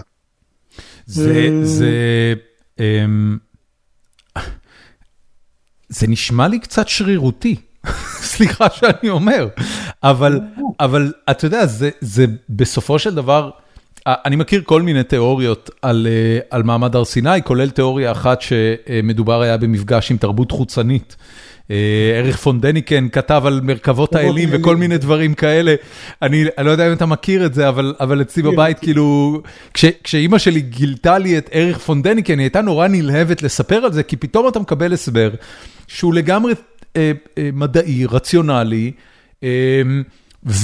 ובעצם, אתה יודע, על פי האתר של אוקם, הרבה יותר סביר להניח שמדובר בתרבות חוצנית שנפגשה, מאשר בישות בוראת עולם שנפגשה עם בני אדם. דווקא לעניין הזה, כן. דווקא לעניין הזה של אתר של אוקם אני לא מסכים. אגב, אריק פונדניקן בסופו של דבר חלק גדול מהדברים שלו הם זיוף. חד משמעי. כמו רבים וטובים מהז'אנר הזה של מפגשים חצרים. אבל אני חייב לשאול, אם כבר אתה מקבל את העובדה, אתה יודע, בוא רגע לא נתעסק בשאלה מי היה במפגש הזה, מהצד הלא אנושי, ורק נקבל את העובדה שהיה מפגש כלשהו, היה אירוע, כמו שאתה אומר, לחשוב שמדובר בבורא עולם, זה אחת האפשרויות הכי לא סבירות והכי מופרכות. אני מנסה להבין כאילו, איך בתוך מכלול של דברים שאתה מקבל את העובדה שהם סיפור מחנך, דווקא הדבר הזה פתאום כן נראה לך הגיוני. תראה, אני אגיד לך, השאלה הזאת בעצם זה מה שנקרא בהגות, בעיקר הנוצרית, אגב, טיעון העד. יש סביבו פולמוס מאוד גדול. סביב טיעון העד. זה התחיל אצל דיוויד יום. דיוויד יום בעצם טען פחות או יותר את הטענה שלך, והוא אפילו הציב את זה בתוך פריימוורק סטטיסטי. זאת הוא בעצם אמר, תראה, יש שתי אפשרויות. אפשרות אחת, הוא בכלל טוען כלפי ניסים, באופן כללי, לא רק מעמד הר סיני ספציפית, הניסים באופן כללי. כן. נגיד, מגיעה אליך איזושהי עדות על נס, אוקיי? יש לך שתי אפשרויות. אפשרות אחת להניח שהאנשים בדו איזה מליבם, איזה מסורת נכנסה, לא יודע, נוצר איכשהו תרבותית דיווח כזה, ועבר לדורות הבאים. יכול לקרות סך הכל, אתה יכול להעריך את הסיכוי כך, אחרת, אבל עקרונית זה לא בלתי אפשרי, זה יכול לקרות. לעומת זאת נס, זה משהו שבעצם בחשיבה הרציונלית הרגילה הוא בלתי אפשרי. כן. אז אם אתה עכשיו משווה את שתי האופציות האלה, בתור שתי היפותזות, כן, H0 ו-H1, ואתה רוצה להעריך סטטיסטית, מי מהן יותר סבירה, ברור שהראשונה יותר סבירה. נכון. כן? עכשיו, אני טוען שלא. והנימוק לזה הוא קצת ארוך, אבל כתבתי גם, הכל כתוב אצלי, אבל אני אגיד את זה בקצרה. אתה יודע, יש לי חבר, טוב, חילוני גמור, שהוא סיפר לי פעם, הוא נותן ייעוץ לכל מיני חברות על, הוא עוסק בחשיבה המצאתית שיטתית, גם אחד שכדאי לך לראיין אגב. מי זה? אמנון לבב קוראים לו. אוקיי. הוא עובד בחשיבה המצאתית שיטתית, הקים חברה, SIT, והוא אומר, בין היתר הוא נתן פעם שירות לעיירה במידווסט האמריקאי, כן. היו שם מתחים נורא גדולים בין להט"בים ושחורים ולבנים וכל מיני רקעים. החליטו לאסוף קבוצה של 16, לא זוכר כמה, נציגים מכל הקהילות בעיירה הזאת, והוא עשה להם סדנה של יומיים. עכשיו הוא אמר לי, תשמע, דיברתי שמה יום אחד, למחרת ביום השני בבוקר, הוא ביקש מהאנשים, מישהו אחד יסכם איזשהו חלק, נדמה לי, אני כבר לא זוכר בדיוק את הסיפור בערך, יסכם משהו ממה שהיה אתמול, ואז יזמין מישהו אחר מהקהל להמשיך, וכל אחד יזמין מישהו אחר. טוב, אז אחד קם, השני יזמין את השני, שלישית, רביעית, חמישית, וכן הלאה, וגמרו, ואוקיי, עכשיו מה הלאה? אז אמנון מתכוון לעבור לשלב הבא, ואז הוא מספר לי, שקם איזה אחד, או אחת, לא זוכר כבר, מהשחורים, שמתם לב שלא קראו לאף שחור? זאת אומרת, אחד קרא לשני, השני קרא לשלישי, כל השחורים נשארו בצד. זאת אומרת, כולם דיברו, חוץ מה, היו שם לא יודע כמה, 3, 4, 5, לא זוכר כמה, שחורים, אלה לא דיברו, כל הקבוצה. עכשיו, אמנון, שהוא ליברל מדופלם, הוא היה המום מזה שהוא לא שם לב, לא רק מזה שזה קרה, אלא איך הוא לא שם לב לזה? אף אחד לא שם לב לזה. זה הרי לא יאומן. וזה בסמינר שמדבר על כן, אינטגרציה על פלורליזם, התפתחות, החלה וכן הלאה. אז אמרתי לו, תראה, כבר הרבה שנים אחרי שהוא סיפר לי את הסיפור הזה, נזכרתי בטיעון העד של דיוויד יום, אמרתי לו, תראה, יש לי שתי אפשרויות. אפשרות אחת להחליט שאתה המצאת את הסיפור הזה כמיתוס ליברלי. זאת אומרת, כי אתה רוצה לקדם את ה... כדי להראות לנו שבעצם כולנו גזענים במסווה. כולנו נופלים, כולנו גזענים, ואיך צריך להשתפר. שזה אני לגמרי מזדהה בעניין הזה. אפשרות שנייה להגיש שזה באמת קרה, מה שפשוט לא עולה על הדעת. מה אתה חושב שאני אמור עכשיו להסיק? עכשיו, אתה מבין שלאור הלוגיקה היומיאנית, או מה שאתה למשל אמרת קודם, אותו דבר, כן? כן. המסקנה היא שהוא המציא את הסיפור. הרי זה לא יכול להיות שסיפור כזה היה. כמעט לא יכול להיות. בוא נגיד שההסתברות לתקרית הזאת היא גבוהה יותר מההסתברות שבורא עולם דיבר עם... לא. עם אדם בשר ודם בהר סיני. אני לא משווה, אבל בוא נתייחס לשתי האפשרויות בסיפור שלו. עזוב את הנמשל בסיפור של ההתגלות בהר סיני. בסיפור שלו יש לך שתי אופציות פרשניות. נכון. איזה אתה בוחר? האם אתה בוחר את זה שהוא ימציא? אני לא. אני גם לא. למה לא? אבל זה הרבה יותר סביר. אני חושב שהסיפור הוא... יש בו מידה מסוימת... מידה מסוימת אפילו לא מבוטלת של היגיון בהיכרותים עם מסגרות חברתיות כאלה שמנסות לטפח מה שנקרא inclusiveness. זה לא נראה לי לגמרי מופרך. כן, זה יכול לקרות. אני חושב, תשווה הסתברויות, לא לגמרי מופרך, אז זה לא לגמרי מופרך. אבל מה ההסתברות? הרי זה שבן אדם מייצרים מיתוסים מחנכים, כדי להעביר את הערכים שלהם, זו תופעה שקורית לא מעט. חד משמעית, נכון? כן. אז אם אני עכשיו משווה הסתברויות, זה לא מופרך, אבל זה יותר מופרך מהאפשרות השנייה, למה אתה לא בוחר בשנייה? מכיוון שהוא תיאר שהוא היה שם, וזה לא לגמרי בלתי סביר. תראה. זה חלק מהמצאה, לא? בסדר. אני חושב שהוא חווה בעצמו. אני מבין מה אתה אומר, ואני רק אומר ההסתברות הסטטיסטית שמאורה יקרה, כן עומדת באיזה שהם מאזניים כנגד טיעון העד. זאת אומרת, יבוא אליי בן אדם ויגיד לי, תקשיב, ראיתי גל בגובה 50 מטר מתרומם אל מול חופי ישראל ביום שישי האחרון כשהייתי בים, אוקיי? ואז הגל דאח, לא שטף את החוף, זה ממש, יש סרט שתקוע לי בראש, שיש בו סצנה כזאת, שגל בגובה 50 מטר מתרומם אל מול חופי כדור הארץ, ואז דועך לו, אז אני אגיד, תקשיב, זה כל כך לא סביר מדעית, שאני מוכן לנהל איתך דיאלוג על מה אולי כן קרה שמה, ואולי זה היה גל רק של 4 מטר, וניקח את זה משם. נכון, אבל אני אומר, זה ניסיונות לנהל דיון. נכון. אבל אתה לא שולל על הסף את האפשרות של סיפור כזה. עכשיו למה? הרי ההסתברות של האופציה השנייה יותר גבוהה. מה שאני מנסה להדגים פה, זה שברור שזה לא clear cases, זאת אומרת, זה לא מופרך לחלוטין, ולא סביר לחלוטין. וכאשר אתה עושה השוואת הסתברויות, אתה לא מקבל החלטות דרך השוואת הסתברויות במקרים האלה, okay. כמו קנקן התרש מימי של ברטרנד ראסל, שזה אולי הדוגמה הקנונית לעניין הזה, אתה מכיר את הסיפור שלו? אני לא, אתה רוצה לספר לנו בקצרה? ברטרנד ראסל הוא... אני מכיר את ברטרנד ראסל, אבל את הקומקום השמימי לא הכרתי.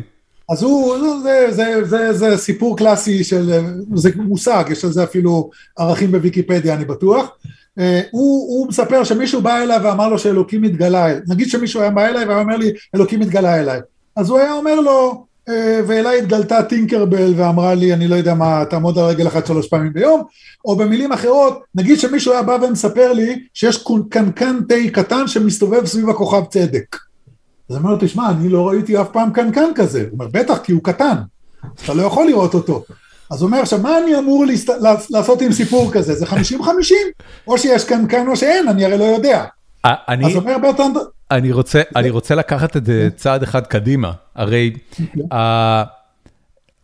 אנחנו באמת יכולים להתווכח אם מעמד הר סיני קרה או לא קרה, אבל מה שקורה במעמד הר סיני, זה שסט מסוים של כללי עשה ואל תעשה, גם כלפי אותה ישות שהתגלתה במעמד הר סיני, וגם בין אדם לחברו, מתחילה שם, וממשיכה אחרי זה, ומתרחבת על ידי אנשים שאנחנו מסכימים שהם בשר ודם, זאת אומרת, הם לא היו במעמד הר סיני, והם לא דיברו עם אלוהים באופן כל כך בלתי אמצעי, וזה מוביל אותנו לשולחן ערוך, לתרי"ג מצוות, אתה יודע, אתה לוקח את הדברים האלה, ואני גם מסתכל עליך, החזות שלך היא חזות של רב. אתה מגדל זקן, אתה חובש כיפה, מה בין ההתגלות האלוהית של מעמד הר סיני שאולי אכן קרתה, וכל ההשתלשלות האנושית שנגזרה משם, שמובילה לזה שאתה היום מגדל זקן אבות וחובש כיפה? זאת אומרת, תסביר לי איך הדבר הזה יושב אצלך. אוקיי, אז פה, זאת שאלה טובה, והיא עולה לא מעט בתוך העולם הדתי. לא רק מבחוץ. אנשים מאוד מאוד מוטרדים מזה שהתורה זה מעשה ידי בני אדם. והשאלה היא למה, אז מה אני חייב להם? כן. האתוס הדתי המקובל, החרדי, אבל גם הדתי המקובל, ושוב פעם בעניין הזה אני אפיקורס, אבל האתוס המקובל הוא שהם כולם, קודם כל, כל מה שהגיע אלינו ירד למשה בהר סיני. As is. גם הזקן וגם הכיפה וגם הכפותה והשטריימל ו... כן, בדיוק. דוד שלי למשל אמר שהבאי ורובל למדו ביידיש. כן, עיראקים מהמאה הרביעית. כן. הם למדו ביידיש, כי הרי מי שיודע ללמוד לומד ביידיש, מי שלא יודע יידיש לא יודע ללמוד. כן. הוא יודע שהם לא למדו ביידיש. אבל יש, לא, זה אמירה רצינית, כי הוא, עוד פעם, כמו החיים הכפולים האלה. כן. הוא יודע שהם לא למדו ביידיש, אבל האתוס שבתוכו הוא גדל, זה אתוס שבעצם הכל עובר במסורת, אנחנו לא ימצאנו כלום. אנחנו ממשיכים את מה שעשו אבותינו. יחד עם זה שכאדם מפוקח הוא מבין שהם לא דיברו יידיש, אז בסדר, אבל את הדברים המהותיים הם כן עשו בדיוק כמונו. זה רק היידיש, זה רק דוגמה קיצונית כדי לחדד את הנקודה. אז האתוס הזה בעצם אומר ככה, קודם כל הכל ירד מסיני, ב' כל החכמים לאורך הדורות פשוט היו בעלי רוח הקודש. אני רק שנייה רוצה, כי אני מדבר איתך, מיכאל. כן. אתה באמת מאמין שהכל ירד בהר סיני? לא, לא, לא, ברור שלא. עוד מעט אני אסביר למה אני אפיקורס גם בעניין הזה. אני רק אומר לך, אני רק מראה לך למה השאלה שלך מאוד מטרידה גם בתוך העולם הדתי, כי פיתחו על זה תילי תילים של תיאוריות. כן? שהכל ירד מסיני. כן. ושכל חכמנו לאורך הדורות היו בעלי רוח הקודש ולא יכולים לטעות. וכולם נביאים בצורה כזו או אחרת. אני מניח שיש אנשים שחושבים עד היום שיש רבנים, קניאבסקי והבבא סאלי ועוד כל מיני מקובלים אחרים. רוב מוחלט של העולם הדתי חושב כך לגבי תנאים והמוראים, חכמי התלמוד, לגבי ראשונים במידה רבה, וגם לגבי גדולי הרבנים האחרונים, אפילו עד ימינו, כן? זה לא דעה אזוטרית, ממש לא, להפך, כן? זה הדעה מקובלת. ופה באמת אני רוצה לטעון כנגד זה, זה עוד פעם אחת הנקודות שעליהן גרינסייג כנראה ייחס עליי, שאני רוצה לטעון שיש גם מושגי סמכות שהם סמכות פורמלית ולא מהותית. כשאני מקיים את חוקי הכנסת, אני לא עושה זה כי הכנסת תמיד צודקת, או הקונגרס או הסנאט האמריקאי. כי אתה חלק מחברה. לא כי הם תמיד צודקים כי הם הכי חכמים, אלא כי זה החוק. אלה כללי המשחק, אנחנו שייכים לחברה הזאת, ובשביל זה בחרנו כנסת שתקבע את החוק. לצערי היא נראית כמו שהיא נראית, אבל היא קובעת, מה לעשות? כן. ואני מכיר בזה, כל עוד אני לא רוצה לפרק את המערכת, אז אני מכיר בזה שאין ברירה, צריך לקיים את החוק. גם אם, במגבלות מסוימות, גם אם אני לא מסכים לו. עכשיו, זה המושג שהרבה מאוד אנשים קשה להם לחיות איתו, מושג של סמכות פורמלית. לא בגלל שהם יודעי כל, לא בגלל שהם לא טועים, אלא בשביל זה החוק. עכשיו, בתורה עצמה כתוב שצריך למנות סנהדרין, ויש להם סמכות, לא תסור מכל אשר יורוך. ולמה? מאוד הגיוני גם, כי מערכת לא יכולה להתנהל בלי מוסדות, כמו בתי משפט או בתי מחוקקים, בלי מערכת שמנהלת אותה, מפרשת אותה, קובעת תקדימים, קובעת הגדרות הלכתיות למותר ואסור וכו'. ולכן התורה בעצמה קובעת שיהיה סמכות לחכמים בהמשך, אבל אדם מבוגר, בניגוד לילד, צריך להבין שסמכות לא חייבת לנבוע מאיזושהי חריזמה רוחנית, נבואה, חוסר יכולת אפיפיורית כזאת לטעות, או כל מיני דברים כאלה, אלא הם היו אנשים בשר ודם כמוני כמוך, אבל זה החוק. ובתוך החוק הזה אני נלחם איתו, אני רב איתו, אני מקופף אותו קצת, אני מפרש אותו, אבל אני לא, אני מכיר בתקפותו. במובן הזה, זאת באמת המסגרת שבתוכה מתנהל הדיון. אוקיי. אבל כתוצאה מזה, אני גם אומר, צריך לשים לב טוב, מה הסמכות הפורמלית קבעה. כי אם זאת רק סמכות פורמלית, זה לא שהם באמת יודעי כל, אז בוא נראה למה ניתנה להם הסמכות הפורמלית. יש דברים שאני לא אקבל גם אם הם כתובים בתלמוד. בגלל שאנחנו נתנו לתלמוד, לחכמי התלמוד, סמכות פורמלית בתחום נגיד ההלכתי. הם קבעו את החוק וקבענו שזאת המסגרת שבתוכה אנחנו מתנהלים. בסדר? כמו שקובעים פרלמנט. כן. אבל מה, כל רעיון מחשבתי, ערכי, מוסרי, אגדי, כזה או אחר שיש בתלמוד, אז אוטומטית הוא מחייב אותי? אם אתה מבין שזאת סמכות מהותית, של מומחים, של כאלה שלא יכולים לטעות, אתה מקבל כל מה שהם אמרו. אבל אם אתה מבין שזאת סמכות פורמלית, סמכות פורמלית, אני לא מקבל אגדות שתספר לי הכנסת, וגם לא ערכים שהכנסת תכתיב לי. אני מקבל את החוק שהכנסת מחוקקת, כי זה המנדט שלה, זה המנדט שהיא קיבלה.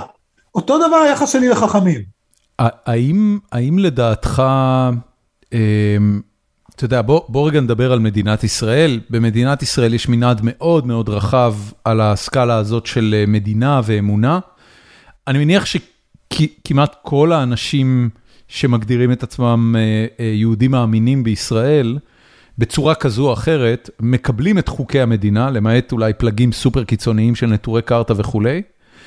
אבל בתוך המנעד של אלה שמקבלים את החוק הישראלי על עצמם, יש ציונים ולא ציונים, יש פורעי חוק ולא פורעי חוק, יש מגוון מאוד מאוד מאוד רחב.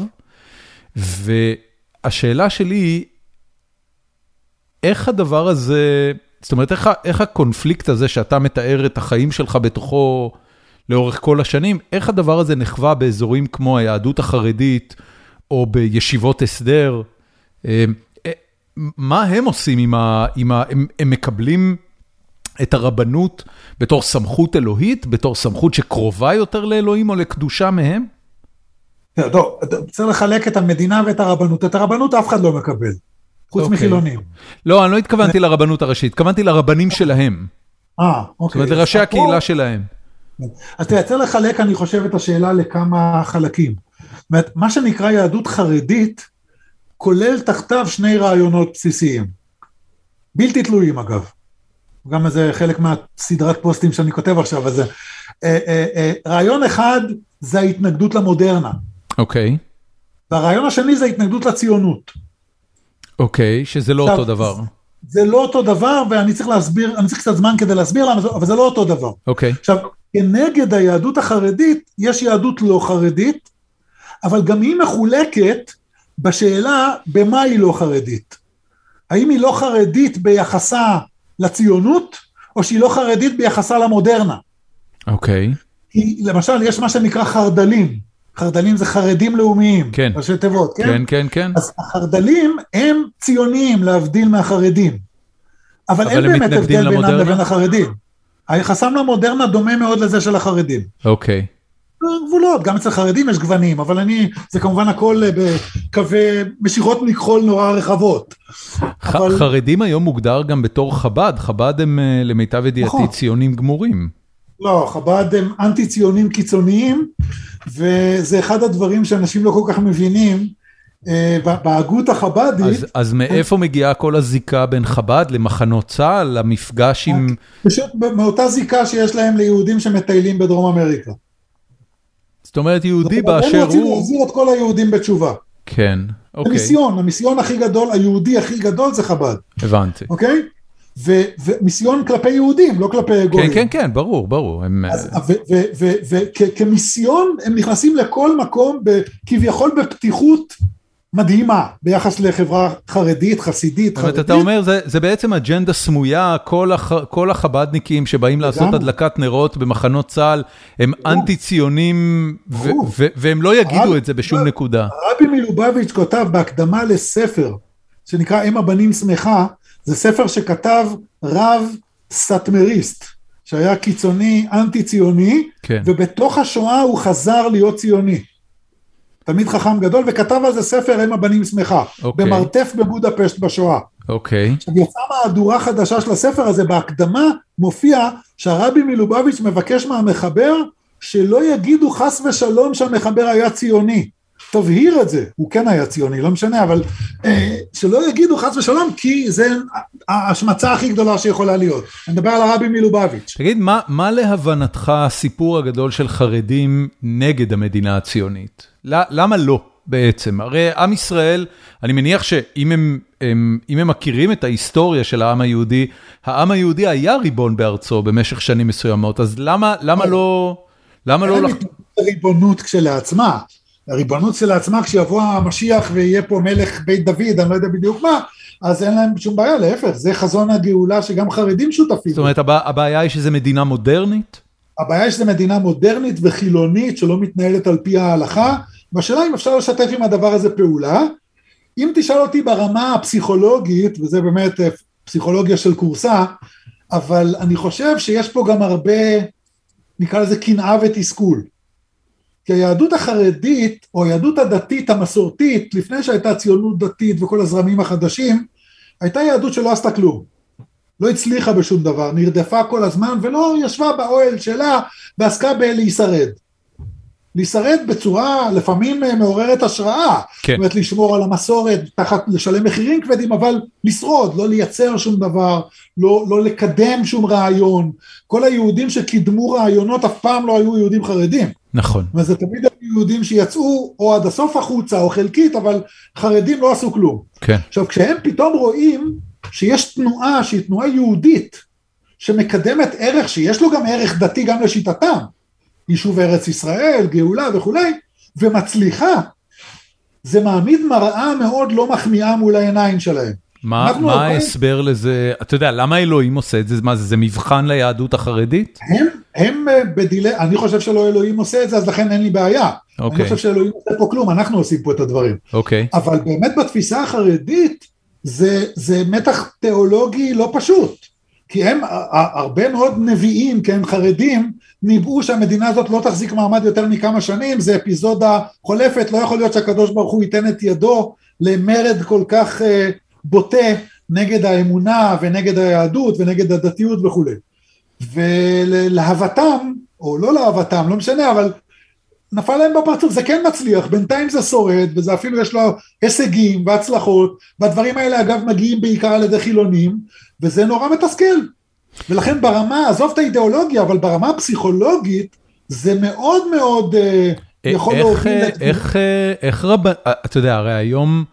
הציבור החרדי הולך ונהיה יותר ויותר מעורב ומשמעותי במדינת ישראל, מעורבים בכלכלה, רוצים לעצמם ולקהלים שלהם את משאבי המדינה, אז הם גם נוכחים בפרלמנט, יש להם דעות במגוון רחב של חוגים, יש את כל מה שקשור לש"ס, שבעצם התחילה כחברה חרדית והתפצלה ממנה, והיא ציונית על מלא.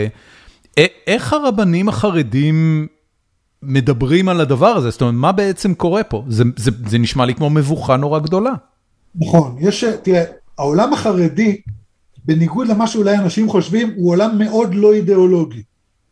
פרקטי.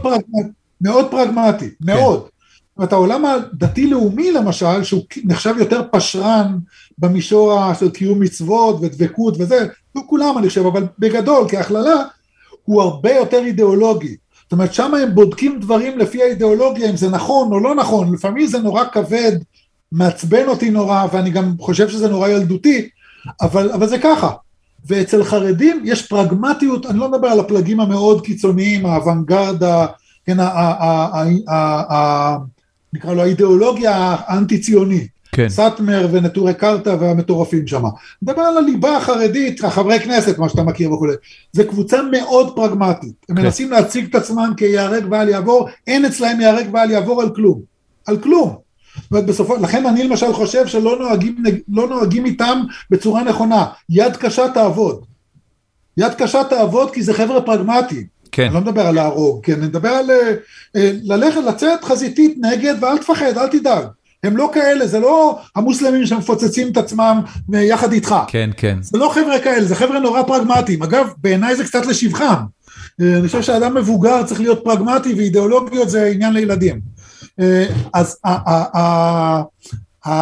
הפרגמטיות הזאת לקחה אותם לכל מיני מחוזות שהאידיאולוגיה שלהם אוסרת בעליל. בממשלה הקודמת היו שרים חרדים. נכון. זה עיקר האמונה הראשון עוד לפני 13 העיקרים של הרמב"ם, שאסור שיהיה רב ממפלגה, שר ממפלגה חרדית. למה? בגלל שזה שיתוף פעולה מלא עם המיזם הציוני. מה הם עשו עד אז? הם מינו סגן שר במשרד ודרשו שלא יהיה שר מעליו. נכון, נכון. אז מה קורה? כי באידיאולוגיה החרדית, לא רק באידיאולוגיה החרדית, על פי החוק, הממשלה אחראית על כל החלטה, זה לא מחולק לפי השרים. כן. אוקיי? עכשיו, החרדים לא מוכנים שתהיה להם אחריות על החלטות שסותרות את תפיסת עולמם. ולכן הם לא מוכנים ליטול חלק בממשלה. כן. אבל הם כן רוצים השפעה וכוח ותקציבים וכו'. אז סגן שר במשרד ממשלתי, בלי שר מעליך. זה היה הפתרון האידיאולוגי שהם מצאו. ואז בא בגץ ואומר, אין דבר כזה, זה לא קביל. על משרד צריך להיות ממונה שר. כן. ואז מה קרה? הם מינו שר.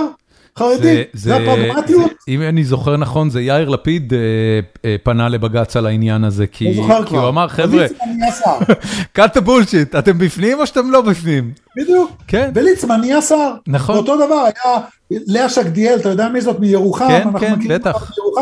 היה בגץ על זה שנשים יכהנו במועצות דתיות. נכון. היא רצה למועצה הדתית בירוחם, ולא הסכימו כי היא אישה, הגיעה עד בגץ. והיה קונצנזוס מלא, אגב, לא רק של חרדים, גם רבנים ציונים דתיים, קונצנזוס מלא, אני עוד זוכר את זה, שאסור בשום אופן נורא והיום. עכשיו, ישבו בבגץ, נדמה לי היו אפילו שניים, אבל ודאי אחד, אילון מנחם אילון, נדמה לי אפילו שני שופטים דתיים מתוך השלושה, וקבעו חד משמעית שאין שום בעיה, אישה יכולה לכהן. וראה זה פלא, יום יומיים אחרי זה, כל החרדים מריצים נשים למועצות הדתיות. כן. היינו בירוחם, הייתה אישה דתית שרצה למועצה, סליחה, היה גבר דתי שרץ למועצה הדתית, החרדים תמכו באישה חילונית. כי היא הייתה קשורה אליהם איכשהו, היא הייתה מקדמת העניינים שלהם. כן, כן. היה את זה, לדעתי גם החרדים תמכו ביעל גרמן בהרצליה בזמנו. לא יודע. מאוד פרקטי. זה אגב מוציא להם שם רע בקרב הציבור החילוני, כי הרבה פעמים לא מבינים את הפרגמטיות הזאת, והיא עומדת בסתירה כל כך גמורה לעניינים כמו חילול שבת בפרסיה וחמץ וכל מיני עניינים כאלה, שאתה אומר, אוקיי, מה נסגר? פה אתה סופר פרגמטי, פה אתה עולה על בריקדות וממרר חיים של אנשים שרוצים להביא אוכל ליקיריהם. איפה שהעלייה על בריקדות לא דורשת מחירים, שם הוא עולה על בריקדות. מחירים עבור הציבור שלהם. כן. אוקיי. זה הכלל, זה הכל. ועוד פעם, אני במובן מסוים אני מעריך את היעדר האידיאולוגיות הזאת, את הפרגמטיות הזאת, במובן אחר אני שותף לביקורת, כי יש פה משהו שהוא, אתה קצת עושה צחוק מהעבודה, אל תציג דברים בתור יערק ועל יעבור, ואחרי זה... הדואליות הזו יכולה להתקיים רק בקרב קבוצת אוכלוסין, שבאמת לא מתייחסת לעניין הממלכתי, בתור משהו שיש להתחשב בו.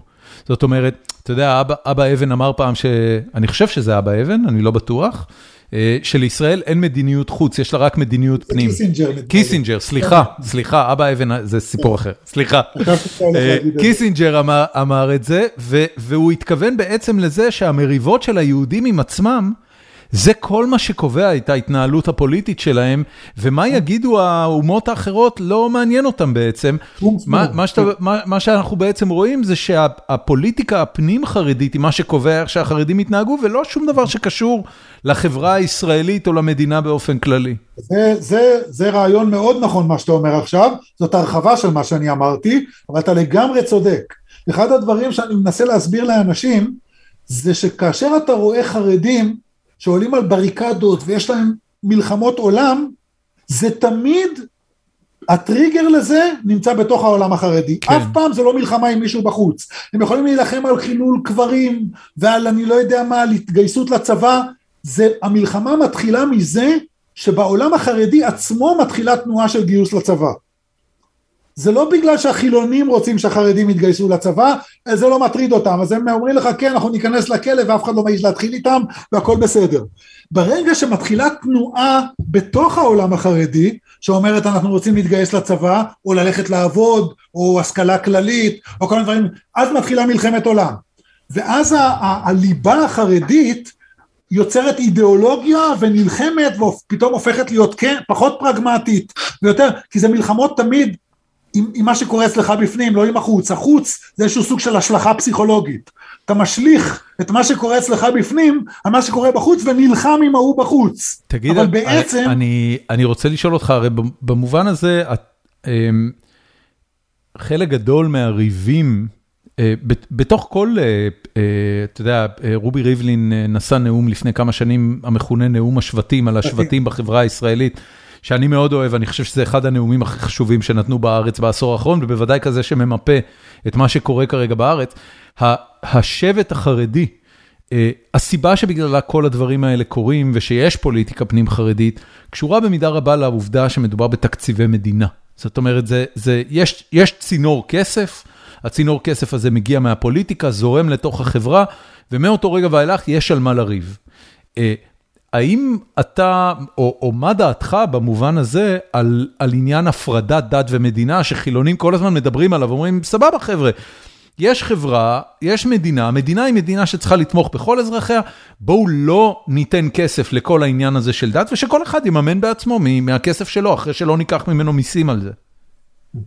אני כתבתי לא פעם שאני בעד הפרדת דת ממדינה, הבעיה הגדולה זה שהחילונים לא מסכימים. תסביר. חילונים לא מסכימים. אם ההצעה הזאת תעלה ברצינות, מי שיפיל אותה זה החילונים. למה? איזה חילונים? מה, הליכוד יפיל אותה? הרבה מהחילונים זה קבוצות, אבל חלק, קבוצה מאוד מאוד גדולה מתוך החילונים, בסך הכל החילונים הם הרוב. אם הם רוצים הפרדת דת ממדינה, זה היה קורה פה. מה שקורה זה שלדעתי, יש משהו בעולם החילוני שמחפש קשר לזהות היהודית שלו. עכשיו, בארץ, בעיקר בארץ, הזהות היהודית שלך, אם תהיה הפרדת דת ממדינה, כן? והמדינה הזאת תהפוך בעצם להיות אולי יהודית באיזשהו מובן תרבותי, אבל לא יהודית במובן קשיח, זה יתמסמס. זה לא יישאר להיות יהודי, ואני חושב שהרבה מאוד חילונים, גם אם לא במודע, מבינים את זה. ולכן לדעתי הם מאוד נרתעים מלשחרר את הקשר המתואב כל כך בעיני רבים מהם, עם העולם החרדי והדתי. אני רוצה לשאול אותך רק בהמשך לעניין הזה, אתה יודע, לאור תפיסת העולם הזאת, איפה אתה מוצא את עצמך ממוקם על המפה הפוליטית? הפוליטיקה הדתית או הפוליטיקה הכללית? הפוליטיקה הישראלית, למי אתה מצביע בבחירות? אני בבחירות... האמת שאני, חלק גדול מהבחירות אני לא הולך להצביע בכלל, כי אין למי, כולם אותו דבר בעיניי. אוקיי. אבל הלכתי, פעם אחת הצבעתי לכחלון. התאכזבת? היה אז ז'אנר שלם של מאוכזבי כחלון. כן, לא הייתי נורא מאוכזב, כי הוא לא היה נורא, אבל הוא לא עשה את מה שחשבתי שיש סיכוי שהוא יעשה, אבל לא הזיק לפחות. כן. והיה פעם שהצבעתי לבנט, תאמין לי שאני חושב שבבחירות האחרונות לדעתי לא הצבעתי. כבר היו כל כך הרבה. זהו, אני כבר לא מחזיק ראש. כשאתה מסתכל על התפקוד של הקואליציה הנוכחית, שהיא באמת קואליציה שכל מי שהיית שואל אותו 5 שנים אחורה, היה אומר לך שהיא דמיונית לגמרי, אתה מרגיש בסדר, אתה יודע, אני רואה ברשתות חברתיות הרבה אנשים טובים שמלאים בתחושה של אובדן הולך וממשמש. נכון, תראה, הייתי מאוד שמח על זה שהיא קמה, כי אני חושב שהגיע הזמן לשבור קצת את הדיכוטומיות המקובלות פה בפוליטיקה שלנו, ואולי אם תרצה נדבר גם על הדיכוטומיות בתוך העולם הדתי בהמשך, כי גם אותם צריך לשבור. איזה דיכוטומיות צריך לשבור? זה אפילו יותר מעניין אותי. כן, אבל לא, בקשר לזה, הבעיה היא שכרגע הם הגיעו למצב שאני חושב שכל אדם ישר היה צריך להחזיר את המפתחות ולהגיד חברים זהו, ניסיתי, לא הלך, אי אפשר לשלם כל מחיר לכל חבר כנסת סורר מכל כיוון, לא משנה, ערבי, יהודי, דתי, חילוני, אני בעד שיתוף פעולה של כל החברה האלה, אני הייתי מאוד שמח בזה שזה קם. כן. אבל זה לא עובד, הם לא הצליחו לעשות את זה, ואתה צריך לחזור לציבור, אין מה לעשות.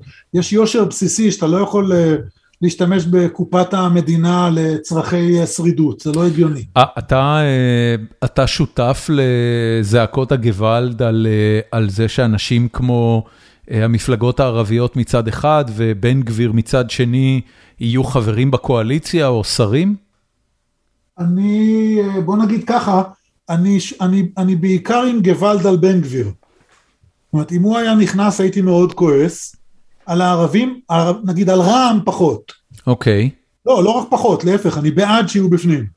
כי אני חושב שבן גביר מייצג איזושהי קבוצה קטנה, גזענית ומיליטנטית, שאני מאוד לא הייתי רוצה, לא חושב שצריך לשלול מהם את האפשרות להיבחר, אבל לא הייתי מכניס אותם לקואליציה אם זה היה תלוי בי, ולא הייתי נותן להם עמדות כוח. לערבים, בעיניי זאת הדרך היחידה לצרף 20% מהתושבים פה במדינה, לשדה הפוליטי, לחברה הכללית. כן. ואני מאוד שמחתי מהפרגמטיות של מנסור עבאס. כן. במשותפת אני פחות הייתי שמח אם הם יצטרפו, כי אני לא מאמין להם. אני חושב שהם הבן גבירים מהצד השני.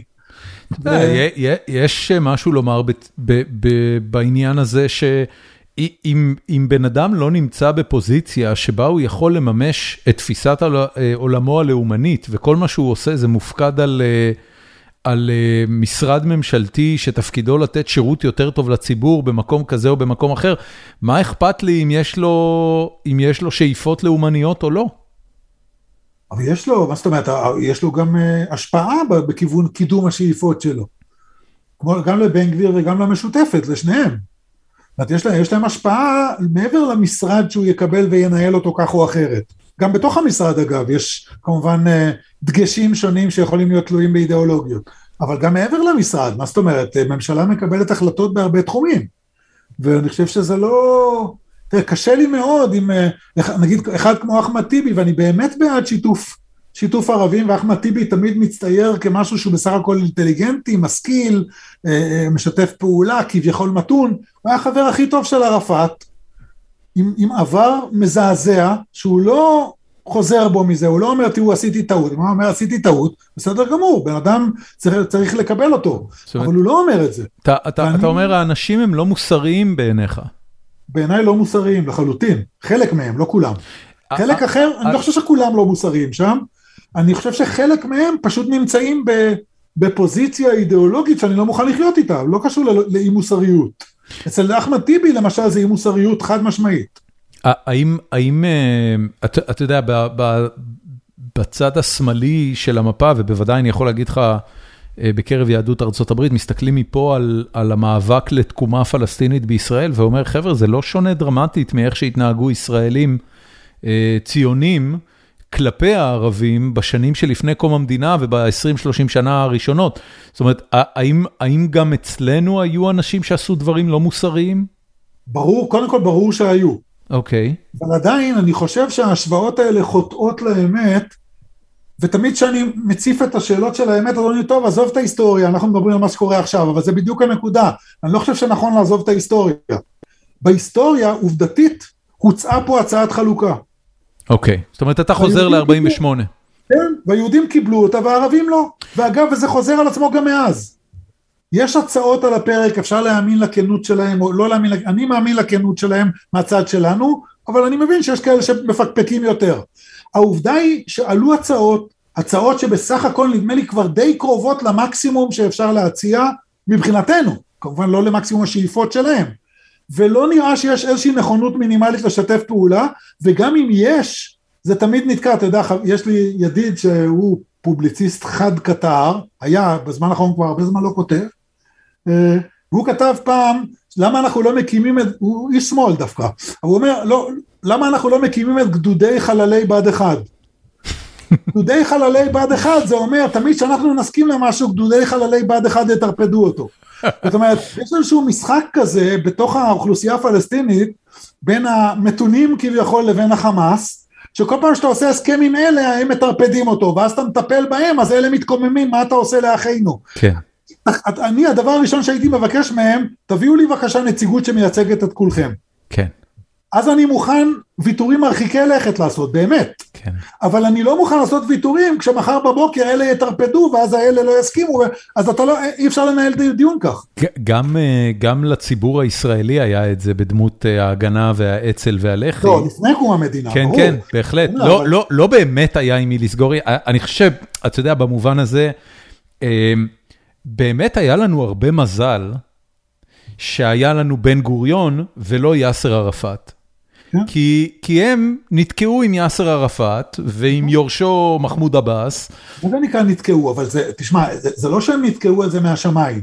יש משהו בתרבות שלהם, אני יודע שזה לא פוליטיקלי קורקט להגיד את זה, יש משהו בתרבות שלהם, שמאפשר לגורמים קיצוניים לתת את הטון כל הזמן.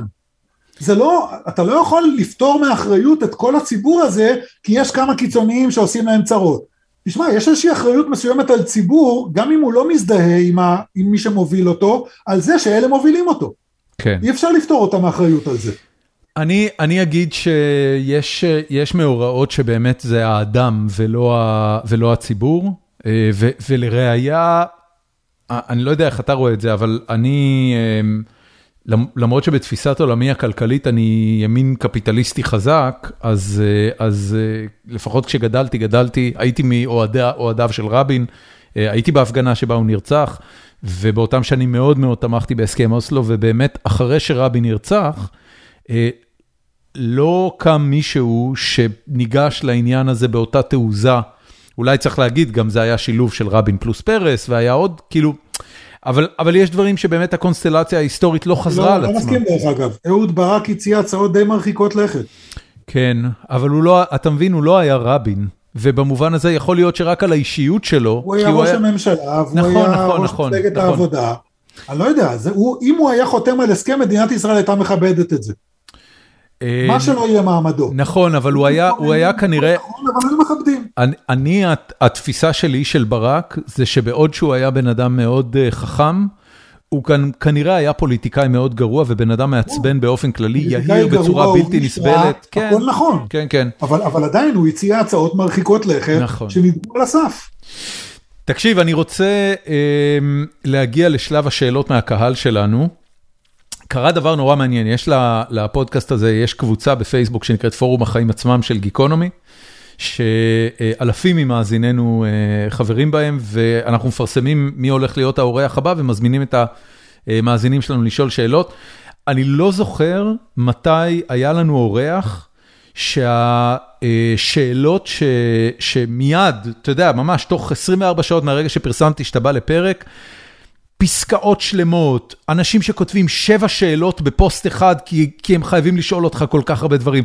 אני אתן לך ציטוט אחד שהמם אותי לגמרי, ממש.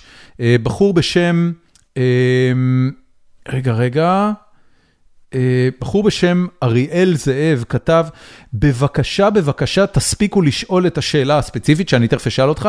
אני בתהליך של יציאה בשאלה רק בגלל שלא היו לו תשובות משכנעות לטענות שהעלו נגדו אתולוגיקה. זה עוד יכול להציל אותי. זאת אומרת, מישהו מחכה לפרק הזה, הקטן והזעום, מישהו מחכה שאנחנו נוציא את הפרק הזה כדי להחליט אם הוא נשאר בעולם הדעת או שהוא חוזר בשאלה. יכול לפנות אליי, יש מאות ואלפים שפונים אליי כל הזמן, אני לא יודע. אז בכל מקרה, רק שתבין איזה...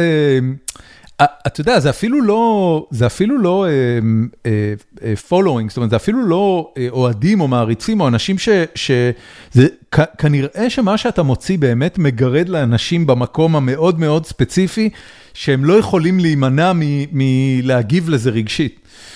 אז ככה, השאלה הראשונה שלנו מגיעה מהמאזין ויקיר הפודקאסט תובל רוזנווסר,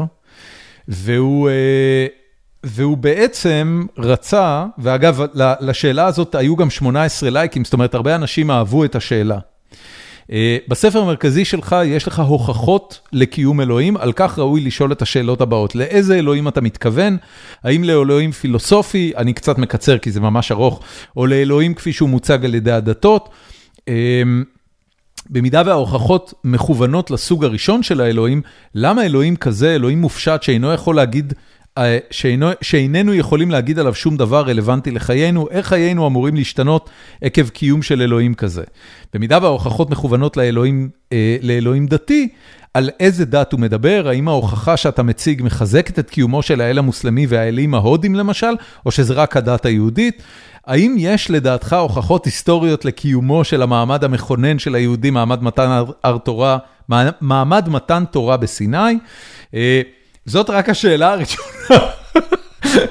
וזה מזכיר לי שבאיזה סרט שאני מאוד אוהב, מישהו אחרי שהוא לומד כמו חמור, מגיע לבחינת הגמר, ואז יושב מולו האויב הראשי שלו, המורה שרוצה שהוא ייכשל, ואומר לו, יש לי רק שאלה אחת בשבילך, אבל היא מגיעה ב-17 חלקים עם 32 תתי סעיפים.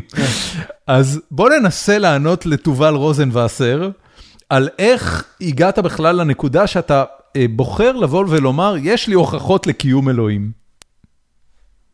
טוב, האמת, קודם כל זה לא הספר המרכזי שלי, בעיניי זה דווקא ספר יחסית שולי. אני כתב, את החלקים של ההוכחות לקיומו של אלוקים בכלל כתבתי במקרה. לא התכוונתי אפילו להעלות את זה, כאימון בחשיבה פילוסופית. ובחרתי את הסוגיה של הוכחות לקיומו של אלוקים כסוגיה... למה לא? זה הבשר שבו... אם כבר ללכת על סוגיה פילוסופית, נלך ישר להכי גדולה. בדיוק. אז שם יש בשר שאפשר לנעוץ בו את השיניים הפילוסופיות. אבל אני אענה לשאלות עצמן. ההוכחות הפילוסופיות עוסקות באלוהים פילוסופי, מטבע הדברים. לא ייתכן שיהיו הוכחות פילוסופיות לאלוהים דתי. זה כמעט אוקסימורון. אבל הן לא יכולות להיות הוכחות מתמטיות למשפט בפיזיקה, או הוכחות פיזיקליות למשפט במתמטיקה, או ביולוגיה, או מה שאתה רוצה. אז לכן ברור שאי אפשר לצפות מהמדיום, או מהז'אנר הפילוסופי, למסקנות דתיות. אני חושב שזה לא נכון. מה שאני כן יכול להגיד אבל, שהשאלות הן לא כל כך בלתי תלויות, כמו שהרבה אנשים חושבים. זאת אומרת, אחרי שאני אומר, נגיד, ההוכחות לקיומו של אלוקים, אני מחלק אותם, לא משנה, לסוגים ולמינים, אבל כל הוכחה מניחה הרי דמות מסוימת של אלוהים.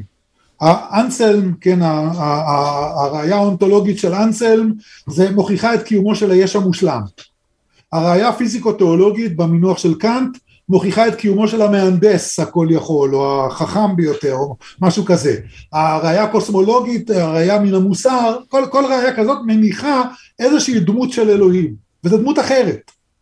אבל, הזכרת קודם את התאר של אוקאם, אם נגיד שאני מקבל את כל ההוכחות, לצורך הדיון, אפשר גם לא לקבל את כולן, כמובן שאני לא מקבל אף אחת מהן, אבל נגיד שאני מקבל אפילו את כולן, אז הוכחתי את קיומם של נגיד 4 ישים, זה לא בהכרח אומר שיש פה 4 ישים, יש פה יש אחד שהוא גם מושלם, גם יוצר העולם, גם נותן התוקף לצו המוסרי וגם מה שאתה רוצה, כן. זה לא חייב להיות 4 ישים, זה יש אחד שעלית על 4 אספקטים שלו, או עלית עליו דרך 4 אספקטים שונים, זה נקודה ראשונה, אבל עדיין זה במישור הפילוסופי.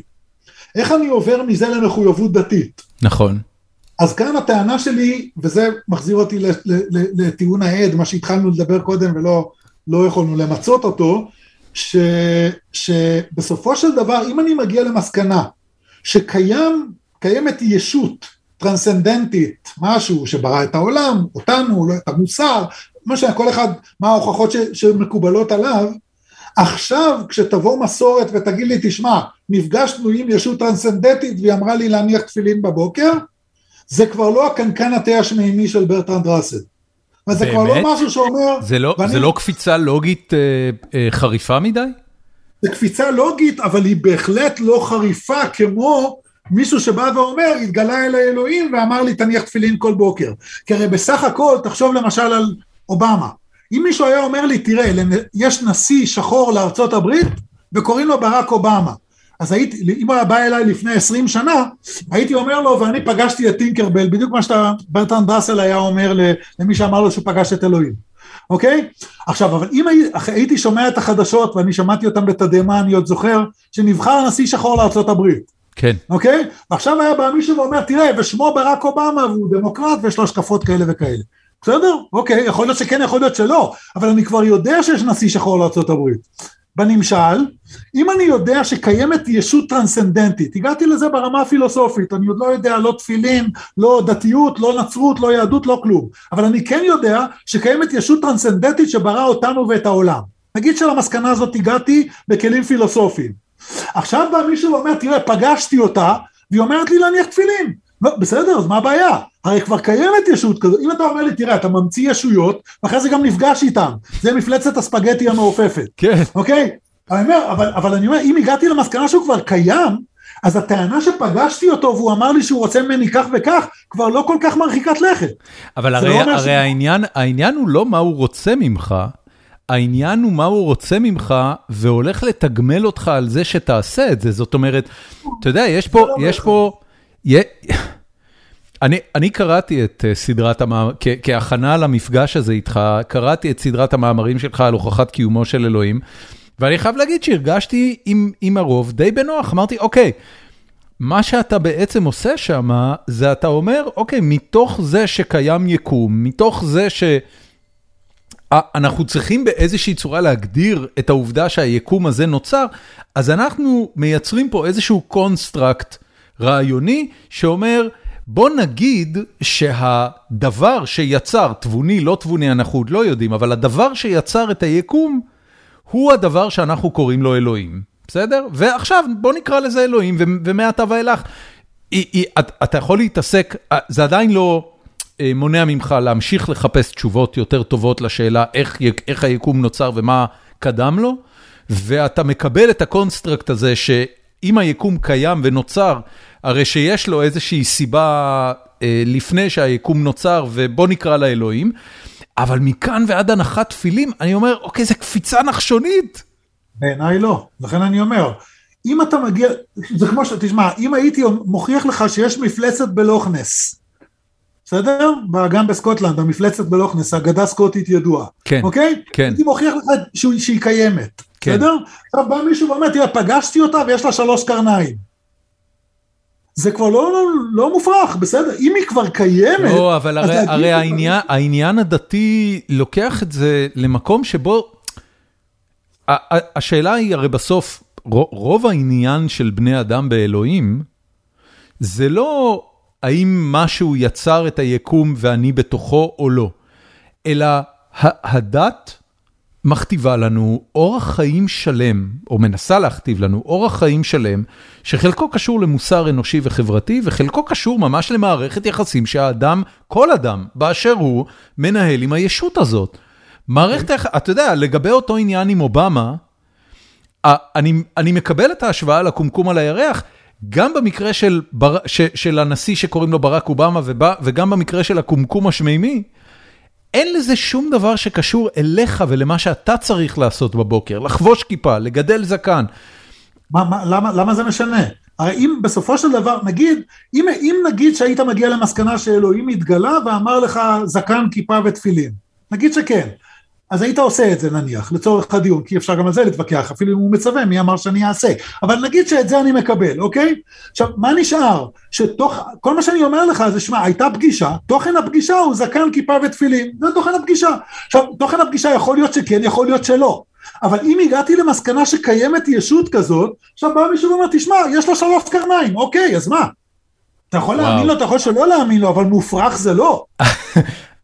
אני לגמרי מבין למה לך זה נראה הגיוני, וזה עושה לי קצר במוח. זאת אומרת, אתה יודע, זה באמת העניין. עכשיו, אני שואל את עצמי, יכול להיות שהדבר הזה הוא בגלל שאתה פשוט הוסללת לדבר הזה הרבה יותר טוב ממני? או שאתה הוסללת להפך. לכיוון האחר. כן. כל אחד מאיתנו מוסלל, האדם הוא תבנית נוף מולדתו, כמו שאמר המשורר. כן, כן, תבנית נוף בית הוריו. אי אפשר לצאת מזה, אבל בסופו של דבר נראה לי שהטיעון הזה, בעיניי לפחות, הוא טיעון הגיוני. כל אחד ישפוט כמו שהוא שופט, אתה יודע. אני רק חושב שצריך להבין, זה הנקודה החשובה, וכאן אני עונה לשאלה שהוא שאל, יש זיקה בין השאלה האם קיים אלוהים במישור הפילוסופי המופשט, לבין שאלת האלוהים הדתי. זה לא שאלות בלתי תלויות. כן. זה לא אומר שהאחת קובעת את השנייה, כן. אבל זה אומר שהראשונה עושה את חצי הדרך בדרך לשנייה. זאת אומרת, אחרי שענית על הראשונה, השאלה השנייה כבר נראית אחרת. זה כבר לא דבר כל כך מופרך, כשבא מישהו ואומר, התגלה לי אלוהים ואמר, תעשה מצוות כאלה וכאלה, אם אני כבר יודע שיש אלוהים. כן. אם אני לא יודע שיש אלוהים, אז זה באמת נשמע מין משהו כזה out of the blue, אוקיי? זה כל הטענה שלי. עכשיו, איך אני עובר מהשלב הראשון לשני? אז בשביל זה צריך לקרוא את הספר, אבל כן, אני כן. לא יכול לפרט כאן, אני רק רציתי להצביע על הזיקה. אני רוצה רק לשאול, כדי לסגור את הזווית הזאת, איפה אתה עומד על עניין הבחירה החופשית? כתבתי על זה ספר גם. תקצר לי, סליחה, לא קראתי אותו. אוקיי.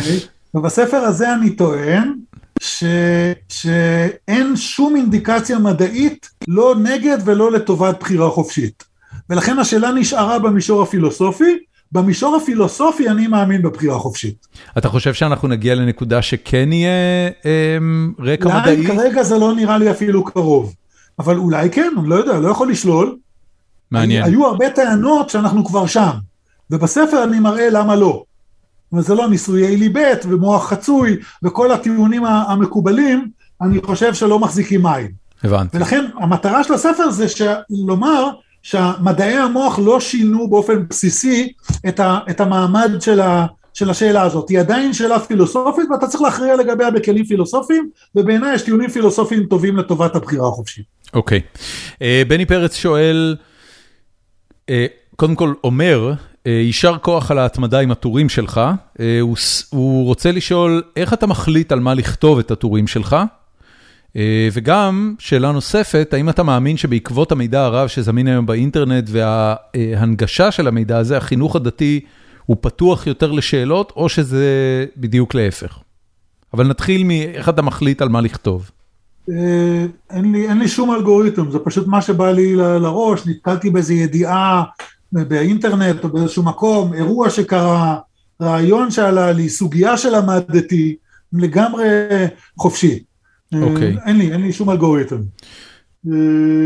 מה לדעתך עושה האינטרנט לחינוך הדתי? תראה, קודם כל ברור שהוא פותח את האנשים לאופציות שלא היו פתוחות בפניהן בעבר, זה ברור גם בעולם הדתי כמו שבעולם בכלל. יש תגובות או ריאקציות קיצוניות בגלל העניין הזה. זאת אומרת, המלחמות החרדיות נגד האינטרנט והסלולר וכל הדברים האלה, הם בגלל זה. ולכן, נגיד, באותן קבוצות שמצליחות איכשהו לשמר את הסגירות החרדית או החרדלית, או לא יודעת מכל הזה, בפני האינטרנט, אז יכול להיות שהן עדיין פחות פתוחות, אבל זה עדיין, אני חושב שזה עדיין לא מה שהיה פעם. כן. פעם יכולת לסגור את הבן אדם לגמרי וזהו. כן. היום זה תלוי ברצונו הטוב. ולכן ברור שזה פותח יותר, ואני רק מברך על זה. יפה. אבי מויאל, הוא שאל 5 שאלות, על חלקם כבר ענינו, אני אשאל את מה שלא דיברנו עליו, למה נכנסת לחברה החרדית ולמה עזבת אותה? האם עזבת? זאת אומרת, על איזה תנועה הוא מדבר?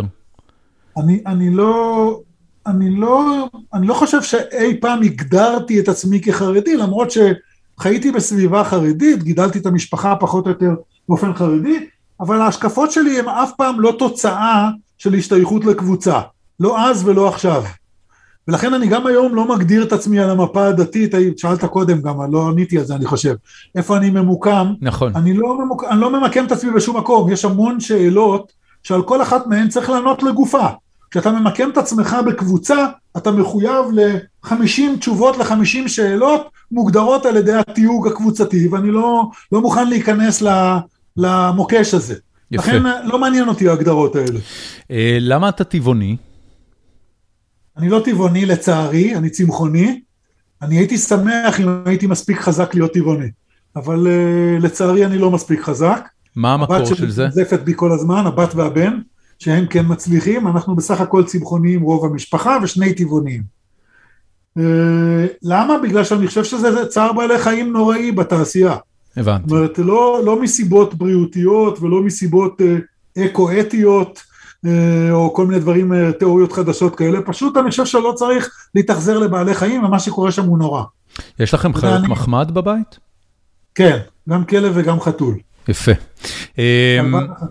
השאלה האחרונה של אבי מויאל, למה אתה חושב שאין אפשרות לחובה מוסרית בלי אלוהים, ולמה אל פילוסופי מחייב משהו מוסרית? חתיכת שאלה. כן, חתיכת שאלה. תראה, היה לי על זה פאנל עם פרופסור דוד אנוך לפני כמה חודשים, וכתבתי טור בעקבות זה שמסביר בדיוק את העניין הזה. אני חושב שיהיה קשה פה לענות על העניין, כי זה דורש איזושהי בנייה, זה נושא רגיש. אני כן טוען, באופן מאוד ברור, בלי אמונה באלוהים אין מוסר תקף. חד משמעית. באמת, אתה חושב, אני רואה בעצמי אדם מוסרי, ואני לא, ההסבר שלי לעניין הזה, הוא שרידות וחברה אנושית צודקת יותר וטובה יותר, והמנגנונים שהולכים והופכים אותה לצודקת יותר וטובה יותר, ואני לא צריך שום אלוהים בשביל זה.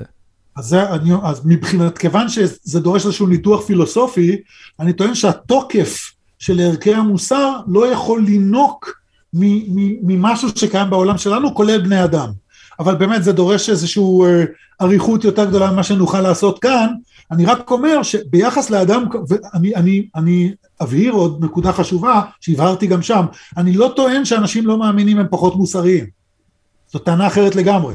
אני טוען שברמה ההתנהגותית אין הבדל, אני לא רואה בכל אופן, אפשר למדוד, אני לא יודע. אני לא רואה הבדל לכיוון זה או לכיוון אחר בהתנהגות המוסרית, בין חילונים, מאמינים, דתיים, מכל הסוגים, נוצרים, יהודים, לא משנה מה. יש טובים ויש רעים בכל מקום.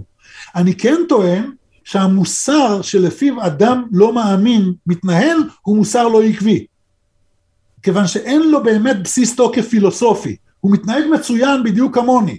אני רק טוען שהוא לא עקבי, ולכן אחת משתיים, או שהוא לא עקבי, או שהוא מאמין סמוי. זאת אומרת, הוא מאמין שבעצמו לא מודע, שבעומק ליבו, בעומק תפיסתו, הוא בעצם אדם מאמין. אולי לא בהנחת תפילין ובזה, אבל באלוהים כערב למוסר, נקרא לזה כך. זה לא מחייב אלוהים דתי דווקא, או אלוהים יהודי בטח לא, אבל כן איזושהי ישות טרנסנדנטית שנותנת תוקף לעקרונות האלה.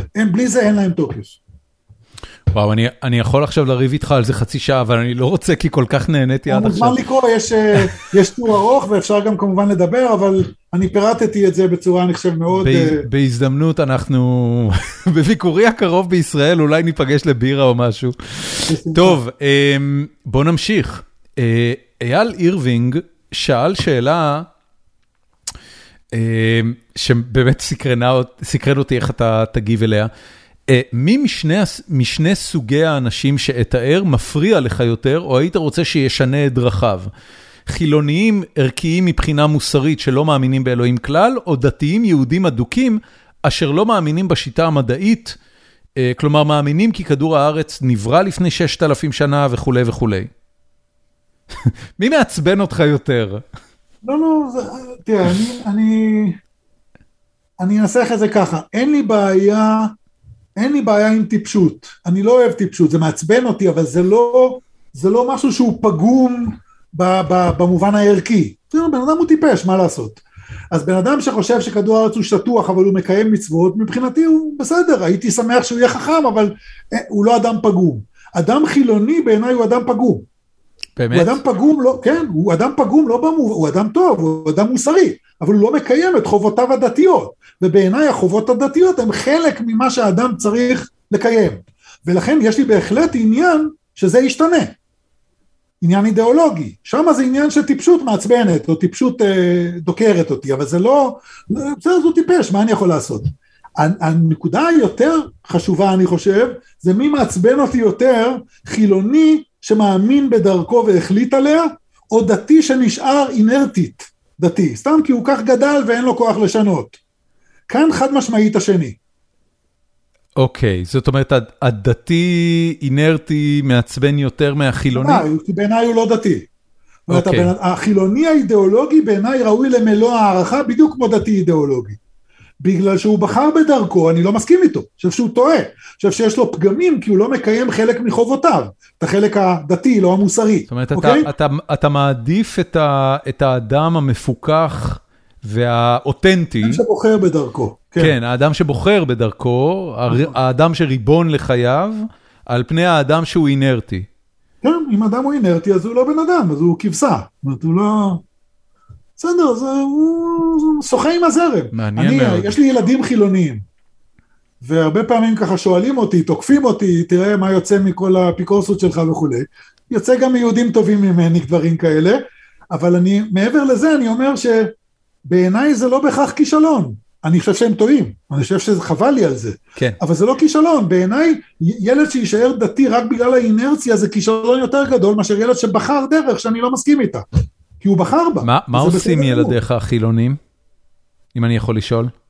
אחד מהם הוא עובד בהייטק. המפקם עובד בהייטק. אתה נשמע מאוחזב. לא, לא. אתה בסדר, אוקיי. והשני? השני עכשיו סטודנט למתמטיקה, גם כן איש הייטק, וזה כל מיני דברים כאלה. איי, איי, איי, איי. שוד ושבר. אוקיי. אין שום בעיה עם העיסוקים שלהם ולא כלום, השקפת עולמם בעיניי לא נכונה. זה עולה בארוחות שבת ו... אצלנו הכל על השולחן במשפחה, זה, אנשים לא כל כך מתרגלים לעניין הזה, הכל על השולחן. וזה, זה חלילה מגיע למחוזות לא נעימים, או שתמיד בסוף כולם אוהבים את כולם? להפך, אנחנו מתווכחים על השולחן, על הכל, הכל פתוח. מקסים. וזה אין שום כעס, כי בן אדם חושב אחרת, זה בסדר גמור, אפשר להתווכח. אתה יודע, זה אנקדוטה מעניינת, הבת שלי התחתנה לפני שנה ומשהו. מזל טוב. נולד לנכד דרכה. עכשיו, כשהיא התחתנה, היא פמיניסטית כזאת, דתית פמיניסטית. אז אצלנו כל אחד זה משהו אחר. אז לפני החתונה היא שאלה, מי יכול לברך תחת החופה, היא שאלה אותי. מה עם האחים שלה, בנות, אמרתי לה, אין שום בעיה, כולם יכולים לברך, בנות, בנים, הכל, ובלבד שמאמינים באלוקים, כי אחרת הברכה הזאת אין לה שום משמעות. למה? זה יכולה להיות... אתה יודע, אני רוצה להגיד לך משהו. אחד ההסברים הכי יפים שאני אי פעם קיבלתי לאמונה באלוהים, היה מנהג מונית. שהוא לא היה אדם מתוחכם מדי, או מלומד מדי, ובוודאי לא היה לו את ההסברים שכבתיים, הלוגיים, הנפלאים שאתה מסוגל לספק, ואמר לו, תגיד, מה זה בשבילך אמונה באלוהים? והוא אמר לי, תקשיב, אתה יודע, לפעמים יש לי יום לא טוב, או שקורה משהו שמדאיג אותי, אמא חולה, ילד לא חזר מבית ספר בזמן, ואנחנו לא יודעים איפה הוא, ואני מוצא את עצמי בנפש מייחל לבריאות, מייחל לטוב, והמקום הזה שאני מייחל אליו, הוא מבחינתי אלוהים. זה המקום שאליו נשואות תפילותיי. זהו, שום דבר מעבר לזה. לא שכר ועונש, לא בריאת עולם, כלום. גם לא חושב שצריך שכר ועונש או בריאת העולם, אבל כן הייתי שואל אותו עוד שאלה אחת. הייתי שואל אותו האם זה wishful thinking? אם כן, אז הוא לא אדם מאמין בעיניי. אבל אם מבחינתו, האינטואיציה שלו אומרת שיש אלוקים, בלי כל הפילוסופיות, אף אחד לא צריך להיות פילוסוף, זה עניין של נטייה אישית, אני חושב שכולם צריכים להיות פילוסופים, הבנאדם צריך לבחור את דרכו, כל אחד איך שהוא בוחר, ואם הוא מאמין באלוקים בדרכים שלו, אז הוא מאמין לכל דבר לא פחות טוב ממני, אבל הרבה פעמים יש ערבוב, אתה יודע, יש אנשים שמבחינתם אין באמת אלוהים כאיזושהי ישות אונטית, כן? הוא לא קיים בשום מקום, אבל יש לו איזשהו חוויה כזו או אחרת, חוויות רליגיוזיות זה אתאיזם מבחינתי. כן. אז אני רק אשלים את הסיפור עם הבת שלי, אז המסקנה שלנו הייתה שהיא צריכה לעבור בין הילדים שלי, ולשאול אותה מי מאמין באלוהים, לפי זה היא תדע למי אפשר לתת ברכה. כן. עכשיו זה לא קורה כמעט באף משפחה, כי אתה יודע, לא נעים בכל זאת לשים דברים על השולחן, אתה יודע, אם האבא נחשב רב, אז בכלל זה לא, עוד פחות מקובל, אמרתי, מה הבעיה? זה בסדר גמור, מה שהם בחרו, רק אני אומר, מי שלא מאמין באלוהים ומברך, ברוך אתה השם אלוקינו מלך העולם, הוא מניע שפתיים ללא שום משמעות, בעיניי זאת לא ברכה, הוא לא צריך לקיים את כל המצוות, הוא לא צריך להיות מחויב כמוני להלכה אולי וזה, הוא כן צריך להאמין באלוהים ולהבין שהברכה פונה אליו, אחרת הוא רק מניע שפתיים. כן. זה הכל. טוב, נמשיך. דוסטאי כהן שואל, כאחד שגר בלוד, מעניין אותי איך ראית את המאורעות האחרונים. אני לא יודע על מה הוא מדבר ספציפית.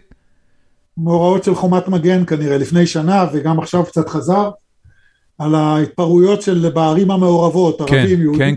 כן.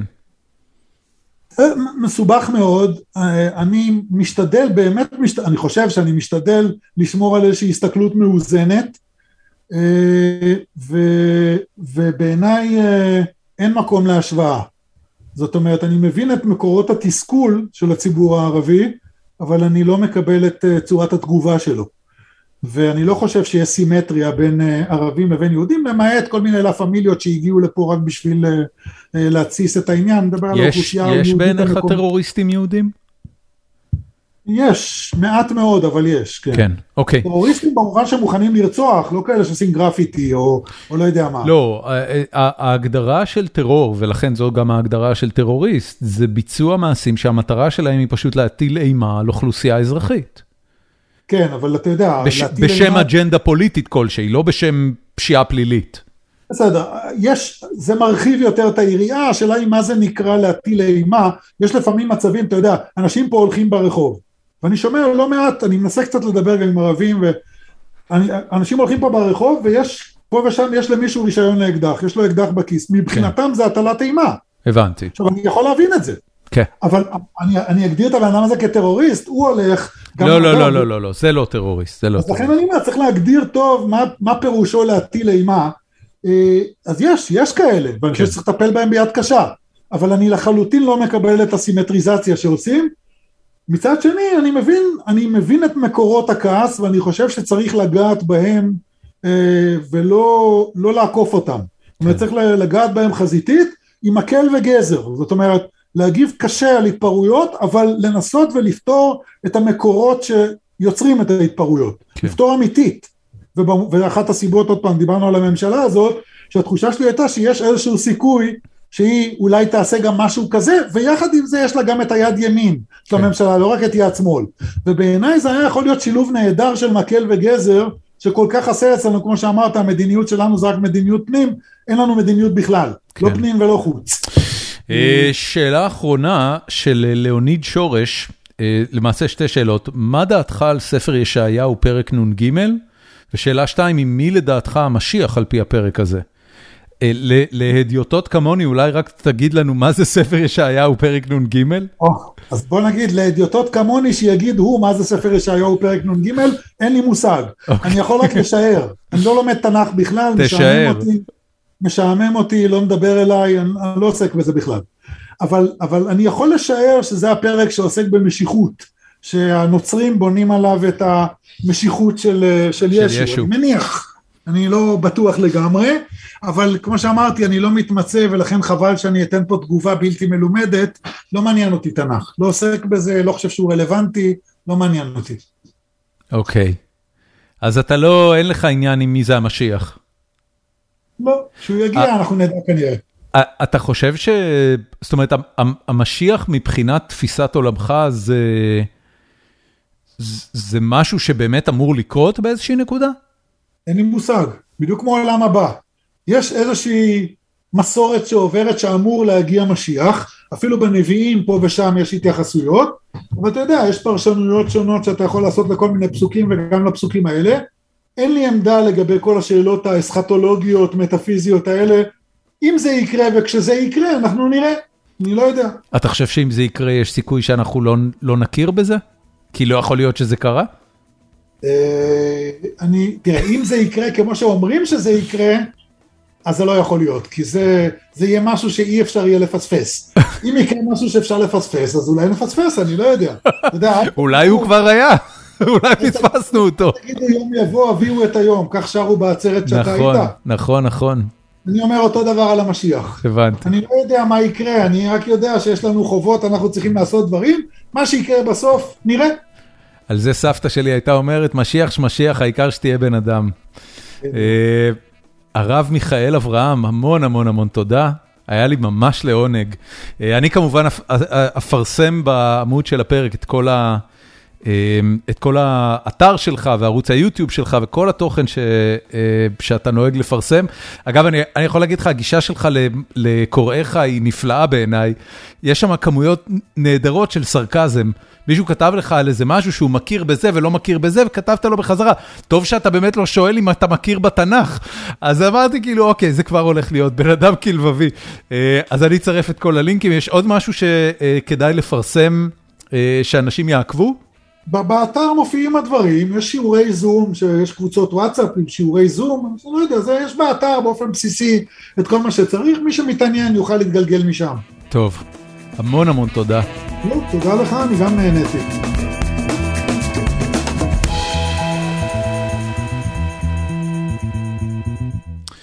עד כאן הפרק עם הרב דוקטור מיכאל אברהם, איש יקר ומרתק, אין לי מושג למה, אבל לא הפתיע אותי בכלל שהוא חיפאי. יש משהו בחיפאים, לפחות כמו שאני זוכר, ואולי זה סתם לוקל פטריוטיזם מטופש מצידי, אבל יש משהו מאוד נינוח אצל חיפאים. חיפאים פחות נוטים לריב. אני חושב שהערים אחרות בארץ, תל אביב, בוודאי ירושלים, הם ערים שמלכתחילה מועדות יותר לריבים. שני אנשים שלא פגשתי בחיים שלי ועדיין אהבתי מאוד, נפטרו במהלך השבוע האחרון.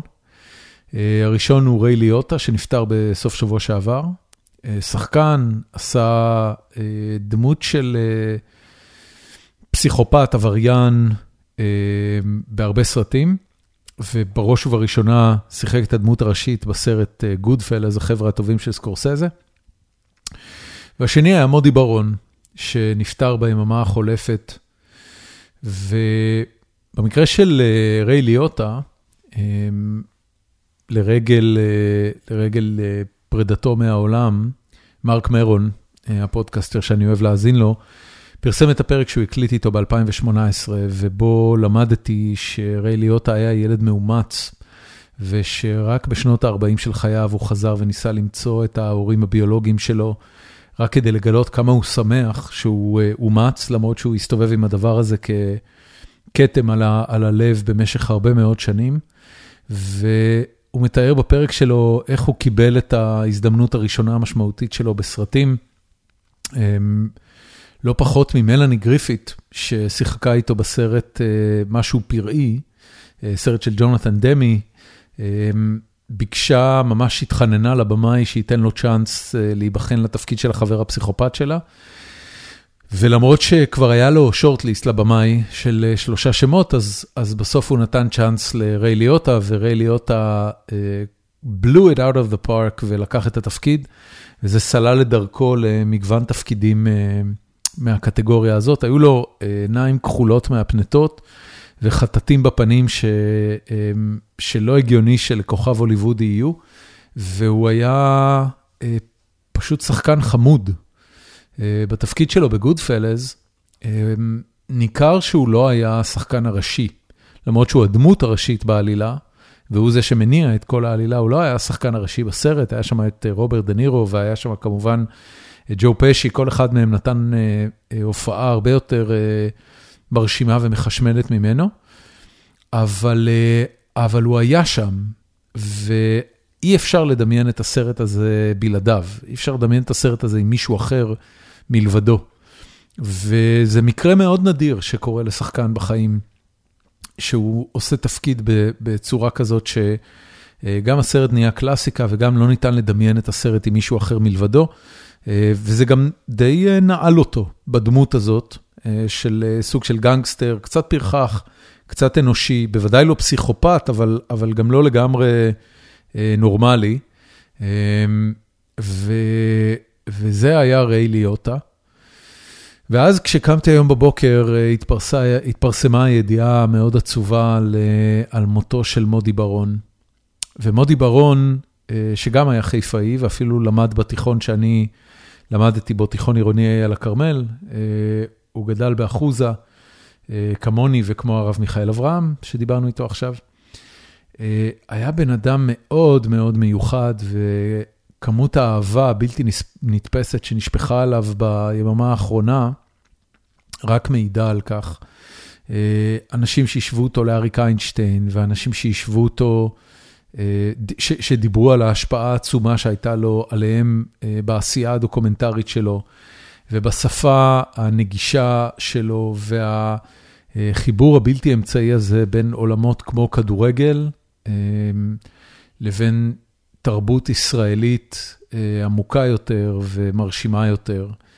והוא ללא ספק היה אינטלקטואל, והוא ללא ספק היה בן אדם מאוד צנוע, ומאוד נעים ומאוד נחמד, שהרבה מאוד אנשים אהבו. ועצוב נורא שהוא מת. עצוב בשבילו ועצוב בשביל אנשים שאהבו אותו, וניסיתי בפרק עם מיכאל אברהם, ממש עכשיו, להגיד לו שבנקודות מסוימות בחיים שלי, למרות שבדרך כלל אנחנו חושבים שלכל אחד יש תחליף, בנקודות מסוימות בחיים שלי נתקלתי במצבים שבהם לבן אדם לא היה תחליף. ומרגע שהוא נעלם מעולמנו, אז עולמנו נשאר יתום, ולא יהיה כמותו. אנשים שמשלבים תכונות אופי כאלה, ונעימות כזאת, ועומק כזה, ורדידות כזאת, והנאה כזו מהחיים. וזה באמת מקרה נדיר, וזה באמת מאוד עצוב. ואין לי שום דבר חיובי או נחמד להגיד על הדבר הזה. כן, אני אגיד ששני האנשים האלה, גם מודי בר-און וגם ריי ליוטה, הם אנשים משתייכים לקטגוריה שאהבתי את קיומם. לא הרגשתי אף פעם צורך מיוחד לנסות להגיע אליהם, ריי ליוטה בוודאי שלא, אבל גם מודי בר-און לא ניסינו להגיע אליו לפרק, אני לפחות לא. למרות שאני בטוח היום ובמבט לאחור, שאם הוא היה עושה פרק בגיקונומי, זה היה פרק לפנתיאון. אבל זה מסוג הדברים האלה, מסוג האנשים שאתה אומר לעצמך, העולם פשוט יפה יותר וטוב יותר כשהם מסתובבים בו, ואתה לא מקדיש יותר מדי מחשבה על זה. אני לא יודע אם הכינו מבעוד מועד, מה שנקרא תיק חבצלת, כתבות שמספידות אותו, ואני לא יודע אם עכשיו יתחילו להיות רטרוספקטיבות עליו בסינמטקים, או שיקדישו ערב לזכרו, כי הוא היה בן אדם שהעשייה שלו מעולם לא הייתה מונוליטית. אף אחד לא דיבר, אני מדבר כרגע כמובן על מודי בר-און, אף אחד לא דיבר עליו בתור יוצר שיקבל פרס ישראל ביום מן הימים, או כל מיני דברים כאלה, והוא גם היה בן אדם מאוד צנוע, שעשה הרבה דברים עם אנשים אחרים, ותמיד הקפיד לתת להם את הקרדיט, במקום לקחת אותו לעצמו.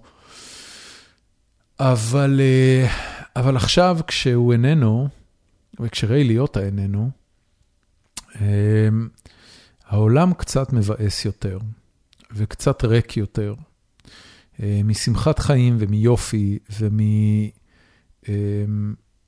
ומדברים נעימים ונחמדים, שאני באופן אישי כצרכן תוכן מאוד מאוד אהבתי לצרוך, ולא יהיה לי יותר מהם, לפחות לא עם האנשים האלה.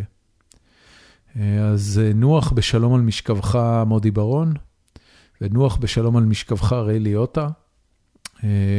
הוספתם אור לעולם הזה, וחבל שהלכתם. ועד כאן החפירה שלי להפעם, נתראה בפרק הבא.